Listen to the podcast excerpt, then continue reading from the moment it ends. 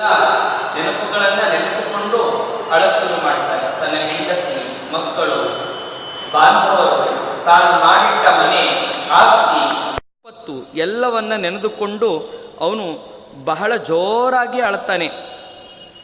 ಅಯ್ಯೋ, ಈಗ ನನ್ನ ಸಂಪತ್ತಿಗೆ ಯಾರು ಹೊಣೆ ಅಂತೆಲ್ಲ ಬಹಳ ಅತ್ತಾಗ ಯಮಕಿಂಕರರು ಅವನನ್ನು ಜೋರ್ ಮಾಡ್ತಾರೆ. ಕ್ವಧನಂ ಕ್ವಸುತಾ ಜಾಯ ಕ್ವಸಹೃತ್ ಕ್ವತ್ವಮೀದೃಶಃ ಸ್ವಕರ್ಮಣಾರ್ಜಿತಂ ಭುಂಕ್ಷ್ವ, ಮೂಢಚೇತಶ್ಚಿರಂ ಪಥಿ. ಎಲ್ಲಿಯ ಹಣ?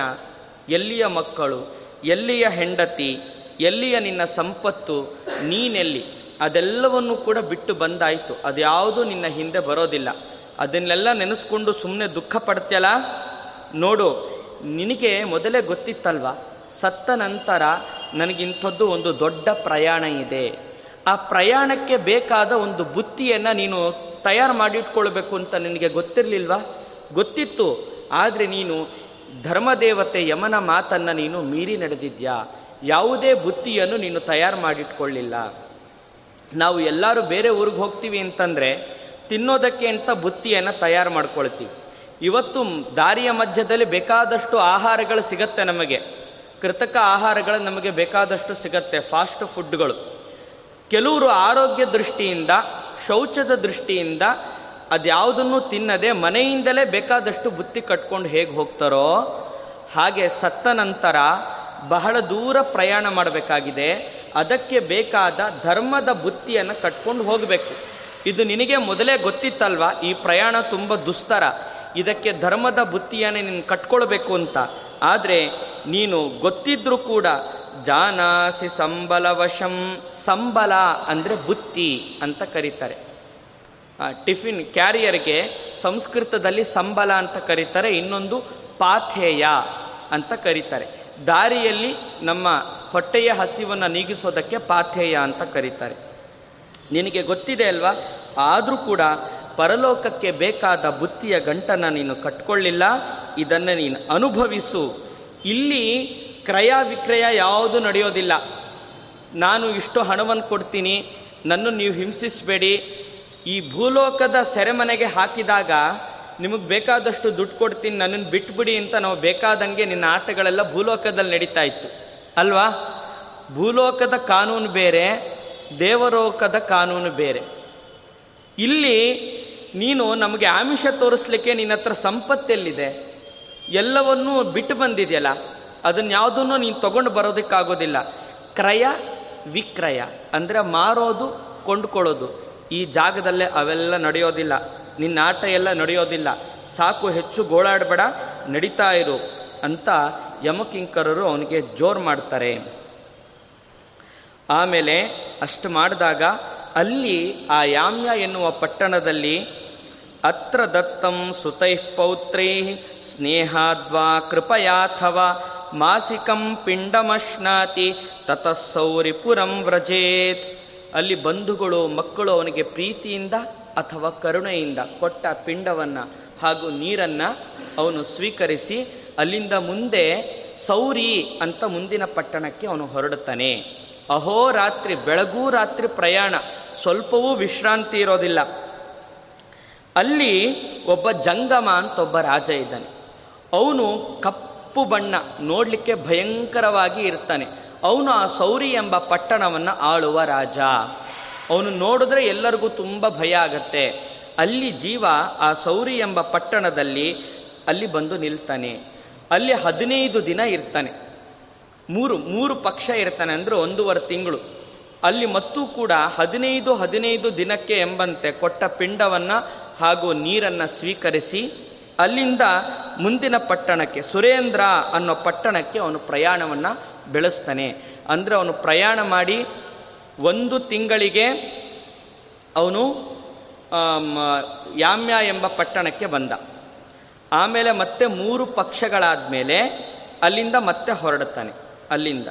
ಎರಡು ತಿಂಗಳಿಗೆ ಸುರೇಂದ್ರ ಎಂಬ ಪಟ್ಟಣವನ್ನು ಅವನು ಸೇರ್ತಾನೆ. ಸುರೇಂದ್ರ ನಗರೇ ರಮ್ಯೆ ಪ್ರೇತೋ ಯಾತಿ ತಥೋ ವನಾನಿ ರೌದ್ರಾಣಿ ದೃಷ್ಟ್ವಾ ಕ್ರಂದತಿ ತತ್ರ ಸಹ ಎರಡನೇ ತಿಂಗಳಲ್ಲಿ ಸುರೇಂದ್ರ, ಎರಡನೇ ತಿಂಗಳ ಪಿಂಡವನ್ನು ಸ್ವೀಕರಿಸಿ ಸುರೇಂದ್ರ ಅನ್ನೋ ಪಟ್ಟಣವನ್ನು ಸೇರ್ತಾನಲ್ಲ, ಆ ಪಟ್ಟಣಕ್ಕೆ ಹೋಗಬೇಕಾದ್ರೆ ಭಯಂಕರವಾದ ಕಾಡುಗಳು, ಅಲ್ಲಿ ಭಯಂಕರವಾದ ಪ್ರಾಣಿಗಳು, ಅವುಗಳನ್ನೆಲ್ಲ ನೋಡಿ ಬಹಳ ಭಯ ಆಗತ್ತೆ ಅವನಿಗೆ. ಸಾಯಿದೇ ಇರ್ಬೋದು, ಆದರೆ ಅವುಗಳಿಂದಾಗುವ ನೋವನ್ನು ಸಹಿಸ್ಕೊಳ್ಳೋದು ಯಾರು ಅಲ್ವಾ? ಸಿಂಹ ಹುಲಿ ಬಂದು ಬೇಗ ಸಾಯಿಸ್ಬಿಡುತ್ತೆ. ಅಲ್ವಾ? ತಕ್ಷಣ ಸಾಯಿಸಿ ನಮ್ಮನ್ನು ತಿಂದು ಹಾಕ್ಬಿಡುತ್ತೆ ಜಾಸ್ತಿ ಯಾತನೆ ಇರಲ್ಲ. ನಗರದಲ್ಲಿ ನಾಯಿಗಳು ಕಚ್ಚಿದ್ರೆ ಯಾತನೆ ಜಾಸ್ತಿ ಇರುತ್ತೆ. ಸಾಯೋದಿಲ್ಲ, ಆದರೆ ಯಾತನೆ ಅನುಭವಿಸ್ಬೇಕು. ಹಾಗೆ ಅಲ್ಲಿ ಮೇಲಿನ ನರಕದ ದಾರಿಯಲ್ಲಿ ಹೋಗ್ತಿರ್ಬೇಕಾದ್ರೆ ಭಯಂಕರ ಪ್ರಾಣಿಗಳಿರ್ತವೆ. ಅವುಗಳು ನಮಗೆ ಉಪಟಳ ಕೊಡ್ತವೆ, ಆದರೆ ಸಾಯೋದಿಲ್ಲ. ಆ ನೋವು ಮಾತ್ರ ತೀವ್ರ ಯಾತನೆ ಆಗ್ತಾ ಇರುತ್ತೆ. ಅದನ್ನು ನೆನೆಸ್ಕೊಂಡು ಬಹಳ ದುಃಖ ಪಡ್ತಾನೆ ಅವನು. ಹಾಗೆ ಅಳ್ತಾ ಅಳ್ತಾ ಅಳ್ತಾ ಆ ಮೂರನೇ ತಿಂಗಳ ಪಿಂಡವನ್ನು ಅಲ್ಲಿ ತಿಂದು ಅಲ್ಲಿಂದ ಗಂಧರ್ವ ನಗರಕ್ಕೆ ಹೋಗ್ತಾನೆ.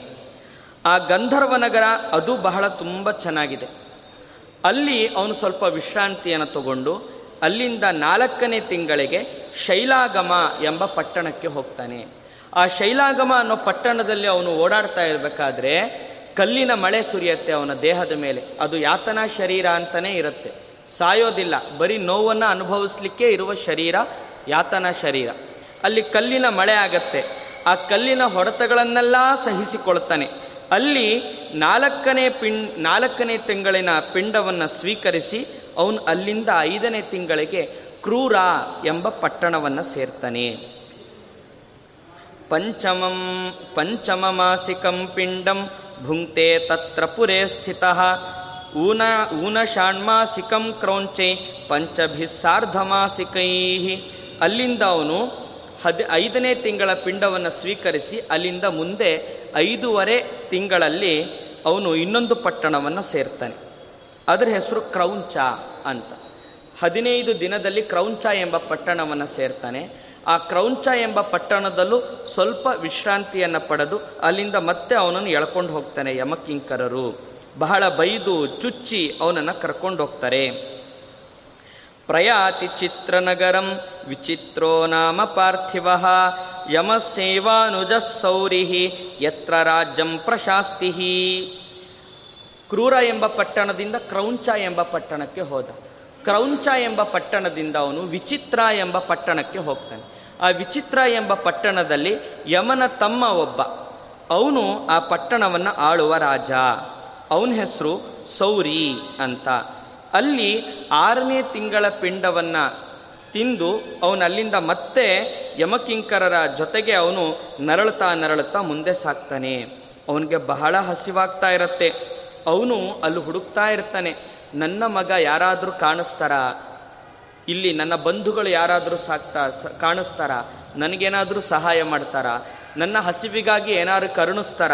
ನನ್ನ ಬಾಯಾರಿಕಾಗಿ ಏನಾರು ಕರುಣಿಸ್ತಾರ? ಅಂಥೇಳಿ ಅವನು ಕ, ಎಲ್ಲ ಕಡೆ ಹುಡುಕ್ತಾ ಇರ್ತಾನೆ, ಆದರೆ ಯಾರೂ ಕಾಣೋದಿಲ್ಲ.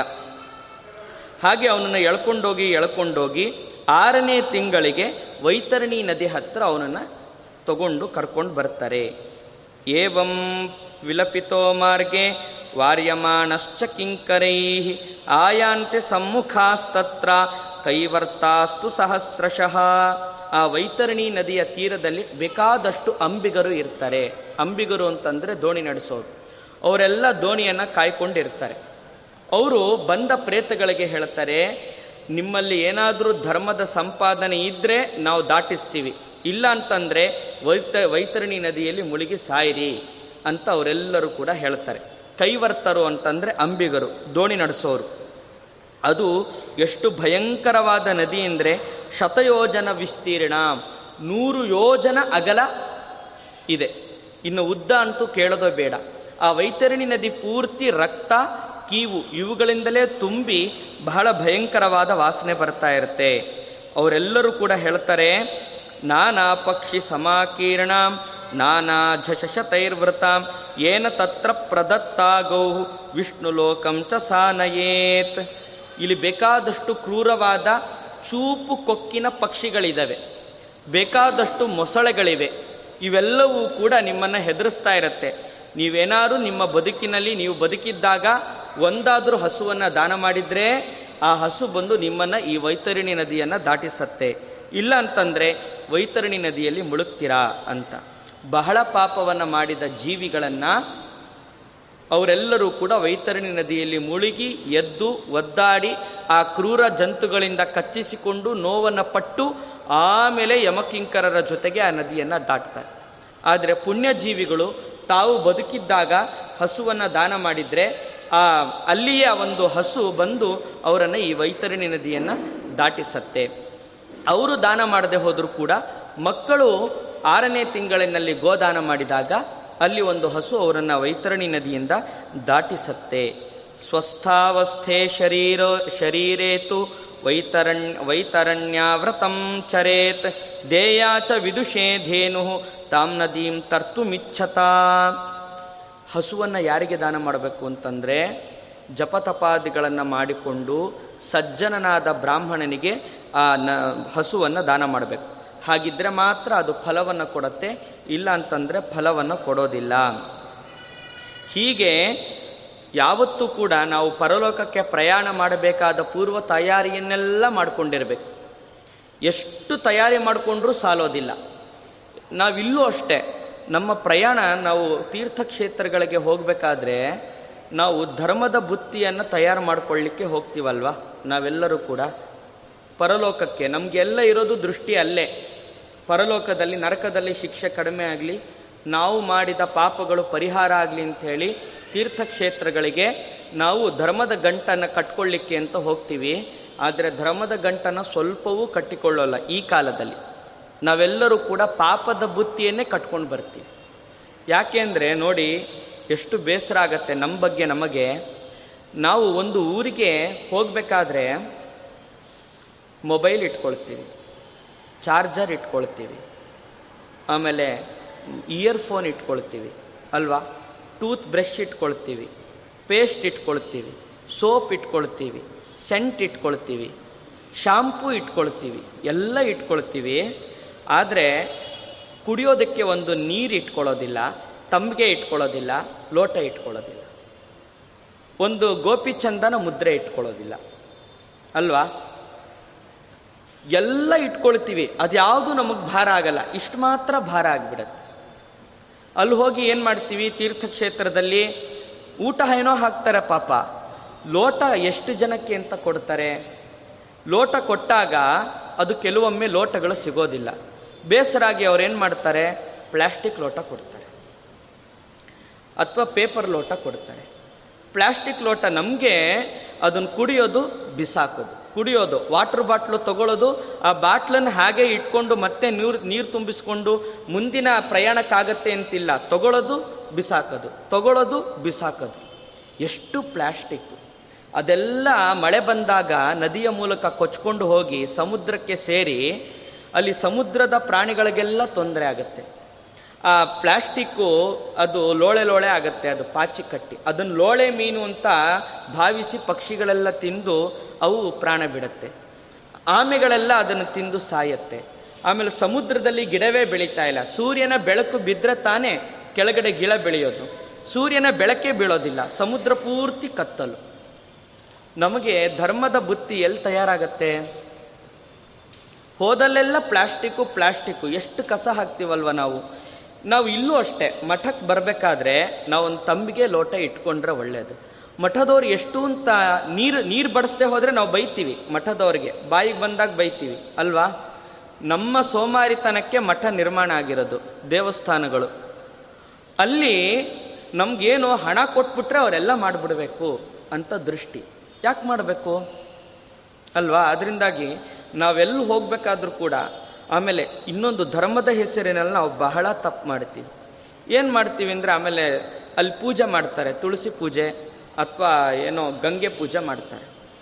ಪ್ಲಾಸ್ಟಿಕ್ಕು ಹೂಬತ್ತಿ ತಂದಿರ್ತಾರೆ ಅಥವಾ ಗೆಜ್ಜೆ ವಸ್ತ್ರ ತಂದಿರ್ತಾರೆ. ಆ ಪ್ಲಾಸ್ಟಿಕ್ ಕವರ್ನಲ್ಲೇ ಸರೋವರದಲ್ಲಿ ಹಾಕೋದು, ಪೂಜೆ ಮಾಡೋದು. ಯಾವ ಗಂಗೆ ಅದನ್ನು ತಗೊಳ್ತಾಳೆ? ಗಂಗೆಗೆ ಕಾವೇರಿಗೆ ಬಾಗನ ಕೊಡ್ತಾರೆ. ಹೇಗೆ ಕೊಡ್ತಾರೆ? ಪ್ಲಾಸ್ಟಿಕ್ ಕವರ್ಗಳಲ್ಲಿ ಧಾನ್ಯಗಳನ್ನು ತುಂಬಿಸಿ ಪಿನ್ ಮಾಡಿ ಕೊಡ್ತಾಳೆ.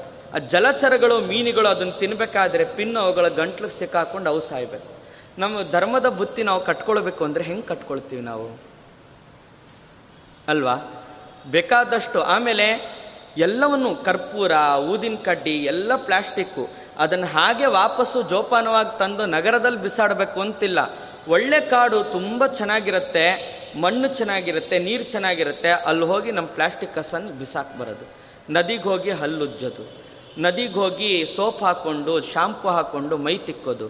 ಶಾಂಪು ಪ್ಯಾಕೆಟ್ ಅಲ್ಲೇ ಬಿಸಾಡೋದು.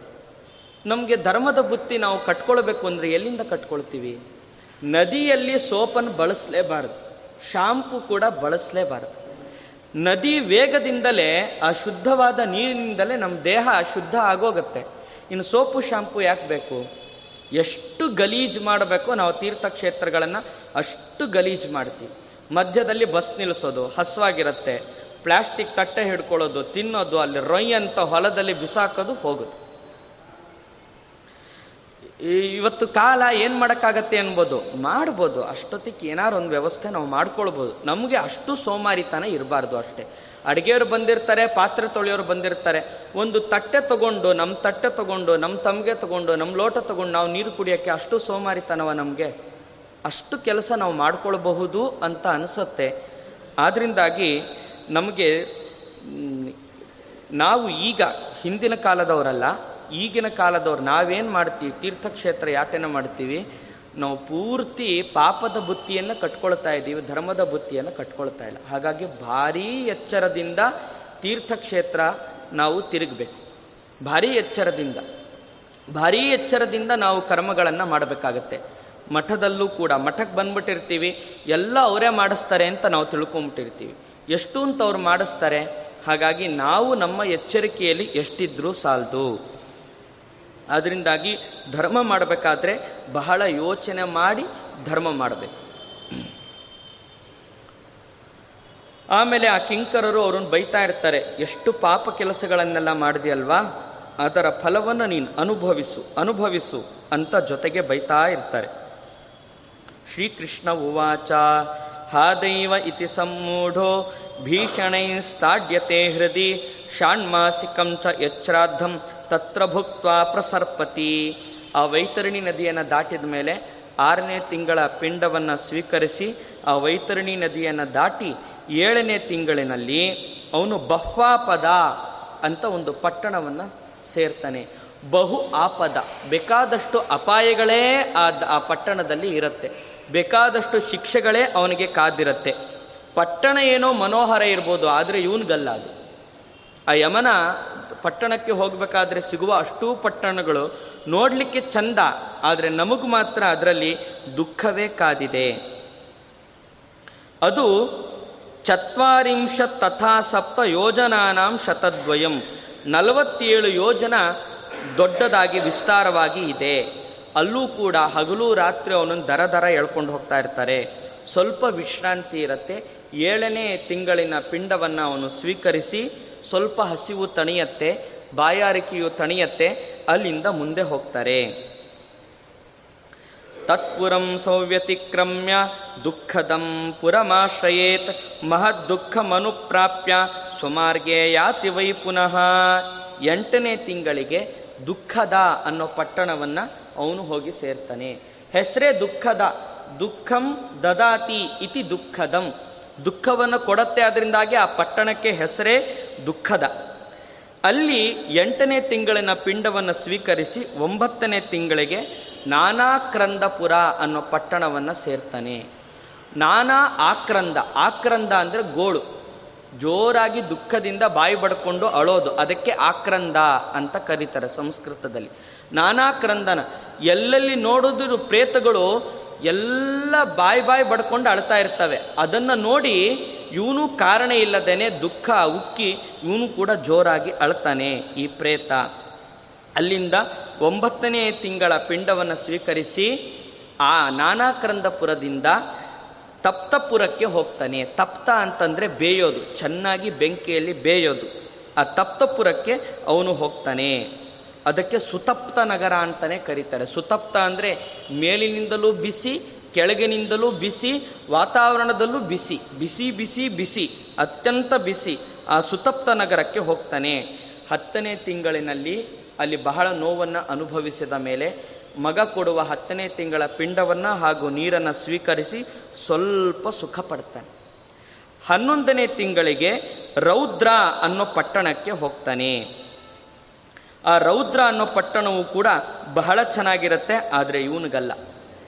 ಆ ರೌದ್ರ ಅನ್ನೋ ಪಟ್ಟಣಕ್ಕೆ ಹೋಗಿ ಅಲ್ಲಿ ಹನ್ನೊಂದನೇ ತಿಂಗಳ ಪಿಂಡವನ್ನು ಸ್ವೀಕರಿಸಿ ಅಲ್ಲಿಂದ ಅವನು ಪಯೋವರ್ಷಣ ಅನ್ನೋ ಪಟ್ಟಣಕ್ಕೆ ಹೋಗ್ತಾನೆ. ಪಯೋವರ್ಷಣ ಅಂತಂದರೆ ಅಲ್ಲಿ ಜೋರಾಗಿ ಮಳೆ ಬೀಳ್ತಾ ಇರುತ್ತೆ. ಆ ಮಳೆ ಇವನಿಗೆ ಬಹಳ ದುಃಖವನ್ನು ಕೊಡುತ್ತೆ. ಆ ಮಳೆ ಬೀಳ್ತಾನೇ ಇರುತ್ತೆ.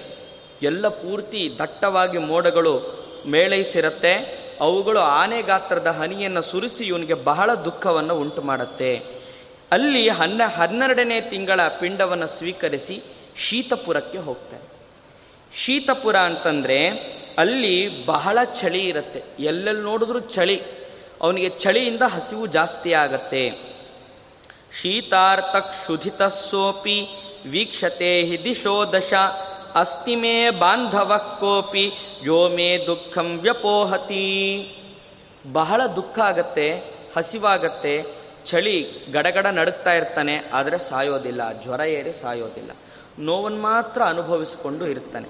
ಅಲ್ಲಿ ಹುಡುಕ್ತಾ ಇರ್ತಾನೆ, ನನ್ನ ಸ್ನೇಹಿತರು, ಬಂಧುಗಳು ಯಾರಾದರೂ ಇದ್ದಾರಾ? ನನಗೇನಾದರೂ ಕೊಡ್ತಾರಾ? ಈ ದುಃಖದಿಂದ ಪಾರು ಮಾಡ್ತಾರಾ? ಅಂತ. ಅದಕ್ಕೆ ಮತ್ತೆ ಯಮಕಿಂಕರರು ಯಾರನ್ನೂ ಹುಡುಕ್ಬೇಡ.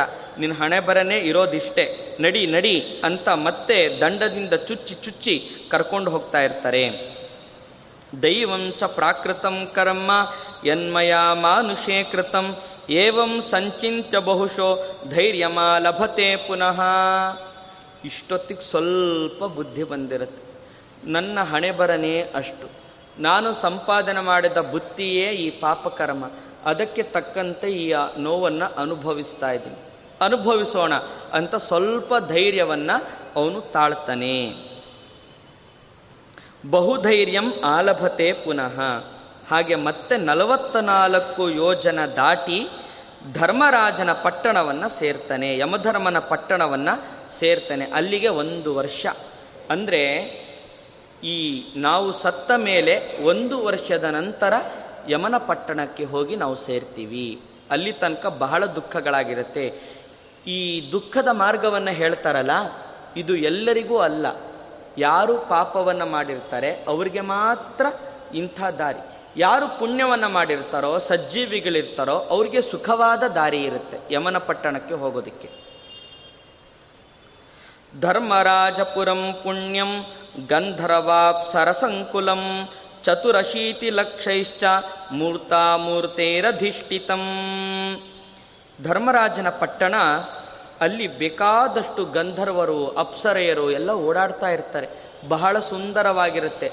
ನೀವು ಟಿ ವಿಯಲ್ಲಿ ಧಾರಾವಾಹಿಗಳನ್ನು ನೋಡಿದಂತೆ ಅದು ಭಯಂಕರವಾಗಿ ಏನೋ ಬಹಳ ಯಮರ, ಯಮಧರ್ಮನ ಪಟ್ಟಣ ಬಹಳ ತುಂಬ ಸುಂದರವಾಗಿರುತ್ತೆ. ಅಲ್ಲಿ ಬೇಕಾದಷ್ಟು ಅಪ್ಸರಿಯರು, ಗಂಧರ್ವರು ಬೇಕಾದಷ್ಟು ಜನ ಓಡ್ತಾ ಇರ್ತಾರೆ, ಓಡಾಡ್ತಾ ಇರ್ತಾರೆ. ಅಲ್ಲಿ ಹನ್ನೆರಡು ಜನ ದ್ವಾರಪಾಲಕರಿದ್ದಾರೆ ಯಮನ ಪಟ್ಟಣಕ್ಕೆ ಅವರಿಗೆ ಶ್ರವಣ ದೇವತೆಗಳು ಅಂತ ಕರೀತಾರೆ. ಆ ಶ್ರವಣ ದೇವತೆಗಳದ್ದು ಏನು ಕೆಲಸ? ಅಂತಂದರೆ ಶುಭ ಶುಭಂ ತು ಯತ್ಕರ್ಮ, ತೇ ವಿಚಾರ್ಯ ಪುನಃ ಪುನಃ ಶ್ರವಣ ಬ್ರಹ್ಮಣ ಪುತ್ರ ಮನುಷ್ಯಾಣಾಂಚ ತೇ ಚೇಷ್ಟಿತಂ. ಅವ್ರದ್ದೇನು ಅಂತಂದರೆ, ಶುಭ ಅಶುಭ, ಇವ್ರು ಮಾಡಿದ ಪಾಪ ಪುಣ್ಯಗಳೇನು ಅಂತ ವಿಚಾರ ಮಾಡಿ ಆ ಪ್ರೇತಗಳನ್ನು ಅವರು ಒಳಗೆ ಬಿಡ್ತಾರೆ.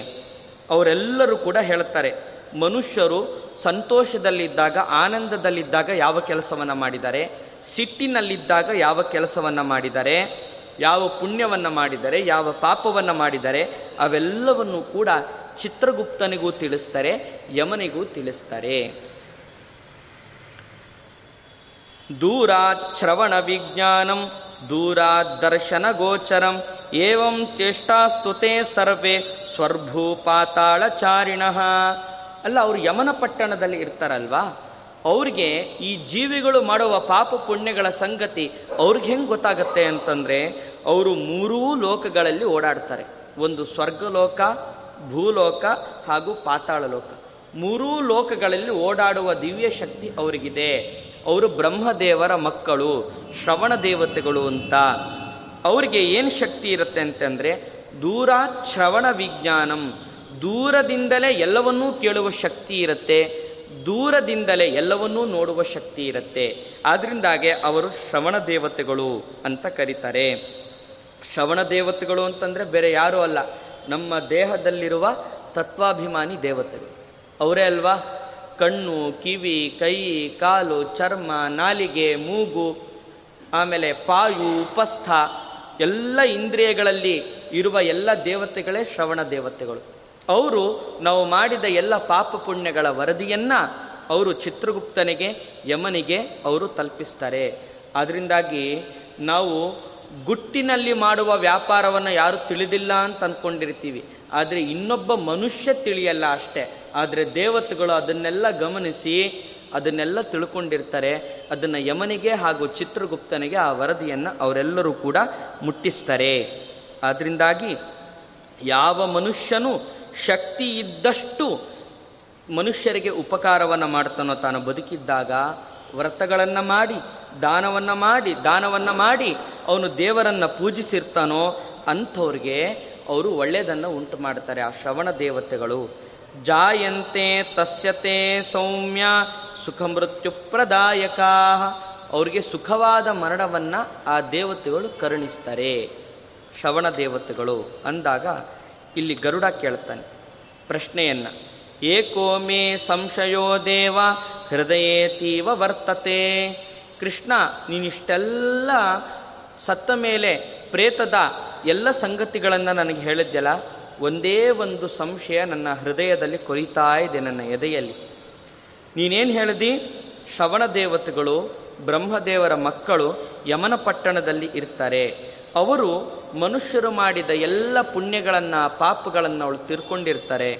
ಅದನ್ನು ಯಮನಿಗೆ ಮತ್ತು ಚಿತ್ರಗುಪ್ತನಿಗೆ ವರದಿ ಮಾಡ್ತಾರೆ ಅಂತ ನೀನು ಕೇಳಿದ್ಯಾ? ಅವರಿಗೆ ದೂರ ಶ್ರವಣ ಶಕ್ತಿ ದೂರದರ್ಶನ ಶಕ್ತಿ ಎರಡು ಹೇಗೆ ಬಂತು ಅಂತ ನೀನು ನನಗೆ ವಿಸ್ತಾರವಾಗಿ ಹೇಳು ಅಂದಾಗ ಅದನ್ನು ಕೃಷ್ಣ ಹೇಳೋದಕ್ಕೆ ಶುರು ಮಾಡ್ತಾನೆ.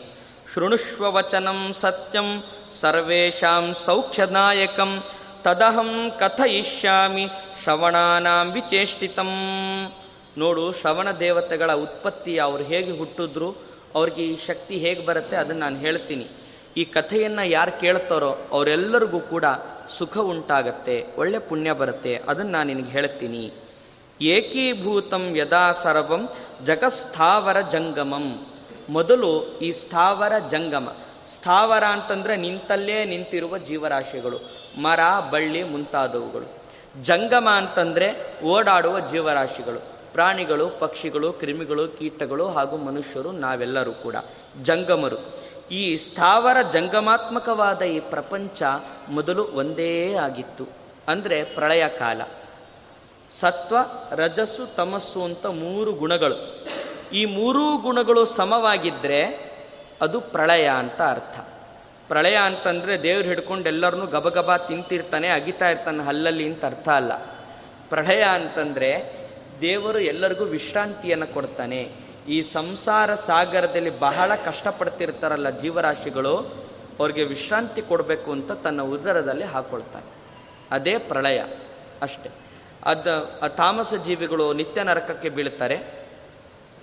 ಮತ್ತು ಉಳಿದವರೆಲ್ಲರೂ ಕೂಡ ದೇವರ ಉದರದಲ್ಲಿ ಗಾಢವಾದ ನಿದ್ರೆಯಲ್ಲಿ ಮೈಮರ್ತಿರ್ತಾರೆ.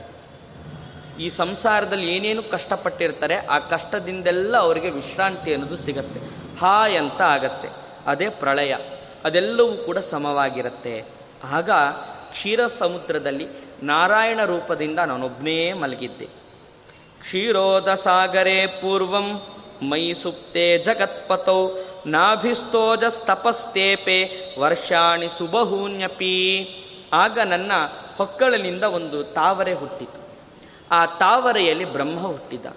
ಹುಟ್ಟಿದ ಬ್ರಹ್ಮ ನನ್ನನ್ನು ಕಾಣದೆ, ನನ್ನನ್ನು ಹುಟ್ಟಿಸಿದ ಶಕ್ತಿ ಯಾರು ಅನ್ನೋದನ್ನು ತಿಳ್ಕೊಳ್ಳಿಕ್ಕಾಗಿದೆ, ಅದಕ್ಕಾಗಿ ತಪಸ್ಸು ಮಾಡಿದ. ಸಾವಿರಾರು ವರ್ಷ ತಪಸ್ಸು ಮಾಡಿದ. ಆ ತಪಸ್ಸಿನಿಂದ ನಾನು ಅವನಿಗೆ ಕಾಣಿಸಿಕೊಂಡೆ. ಅವನು ನನ್ನನ್ನು ತಿಳಿದ. ಆಮೇಲೆ ನಾನು ಹೇಳಿದೆ, ಈ ಜಗತ್ತನ್ನು ಸೃಷ್ಟಿ ಮಾಡು ಅಂತ ಹೇಳಿದೆ. ಆಗ ಒಂದೇ ರೀತಿಯಾದ ಈ ಜಗತ್ತನ್ನು ಅವನು ಪಂಚಭೂತಗಳನ್ನಾಗಿ ಪರಿವರ್ತಿಸಿದ, ಈ ಜಗತ್ತನ್ನು ಸೃಷ್ಟಿ ಮಾಡಿದ, ಗಾಳಿಯನ್ನು ಸೃಷ್ಟಿ ಮಾಡಿದ, ನೀರನ್ನು ಸೃಷ್ಟಿ ಮಾಡಿದ, ಈ ಭೂಮಿಯನ್ನು ಮಣ್ಣನ್ನು ಸೃಷ್ಟಿ ಮಾಡಿದ, ಅಗ್ನಿಯನ್ನು ಸೃಷ್ಟಿ ಮಾಡಿದ. ಆಕಾಶವಂತೂ ಮೊದಲೇ ಇದ್ದೇ ಇತ್ತು. ಆಕಾಶ ಅಂತಂದರೆ ಅವಕಾಶ. ಖಾಲಿ ಜಾಗ ಸ್ಪೇಸ್ ನಾಲ್ಕನ್ನ ಬ್ರಹ್ಮದೇವರು ಸೃಷ್ಟಿ ಮಾಡಿದ್ರು. ಬ್ರಹ್ಮದೇವರು ಸೃಷ್ಟಿ ಮಾಡಿದ ಈ ಜಗತ್ತನ್ನು ನಾನು ಪಾಲಿಸಿದೆ, ನಿಯಮಿಸಿದೆ. ಎಲ್ಲ ವಸ್ತುಗಳ ಒಳಗೆ ನಾನು ನಿಂತು ಆ ವಸ್ತುಗಳಿಗೆ ಆ ಶಕ್ತಿ ಬರುವಂತೆ ನಾನು ಪ್ರೇರಣೆ ಮಾಡಿದೆ. ಜಡ ವಸ್ತುಗಳಿರ್ಬೋದು, ಚೇತನ ವಸ್ತುಗಳಿರ್ಬೋದು. ಯಾವ ವಸ್ತುವಿನಲ್ಲಿ ಈ ಹೆಚ್ಚು ಸೌಂದರ್ಯ ಇದ್ದರೆ ಅಥವಾ ಅದರಿಂದ ಹೆಚ್ಚು ಕೆಲಸಗಳಾಗ್ತಾ ಇದ್ದರೆ ಆ ಶಕ್ತಿ ಇರುವ ದೇವರು ಆ ವಸ್ತು ಒಳಗೆ ಇದ್ದಾನೆ ಅಂತ ಅರ್ಥ. ಅದು ಚೇತನವಾಗಿರಲಿ, ಜಡವಾಗಿರಲಿ.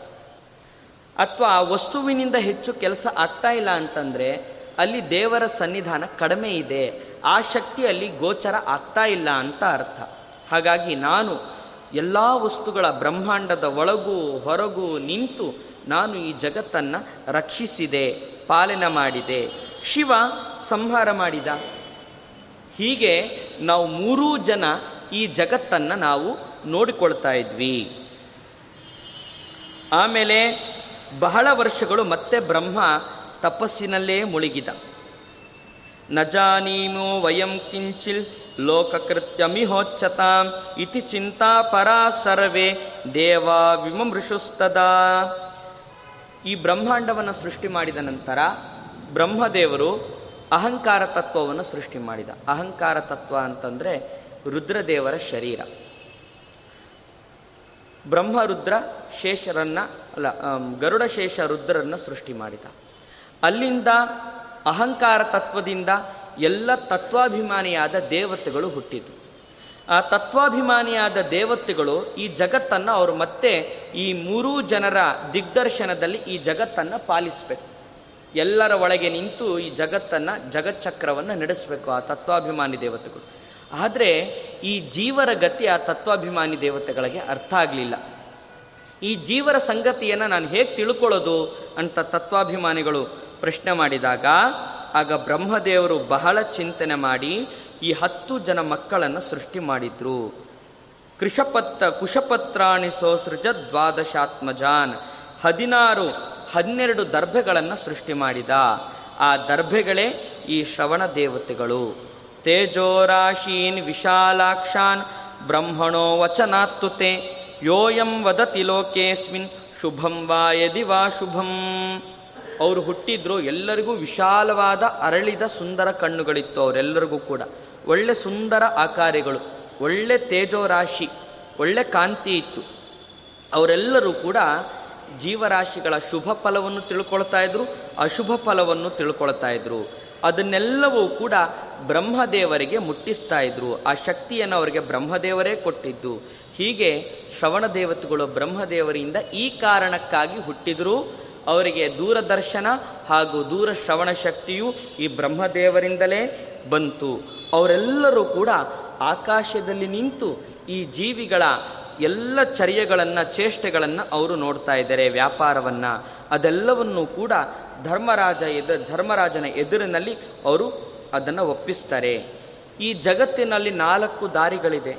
ಯಾವ್ಯಾವುದು ಅಂತಂದರೆ, ಧರ್ಮಂ ಚಾರ್ಥಂ ಚ ಕಾಮಂ ಚ ಮೋಕ್ಷಂ ಚ ಕಥಯಂತಿತೆ, ಏಕೋ ಹಿ ಧರ್ಮ ಮಾರ್ಗಶ್ಚ ದ್ವಿತೀಯಶ್ಚಾರ್ಥ ಮಾರ್ಗಕಃ.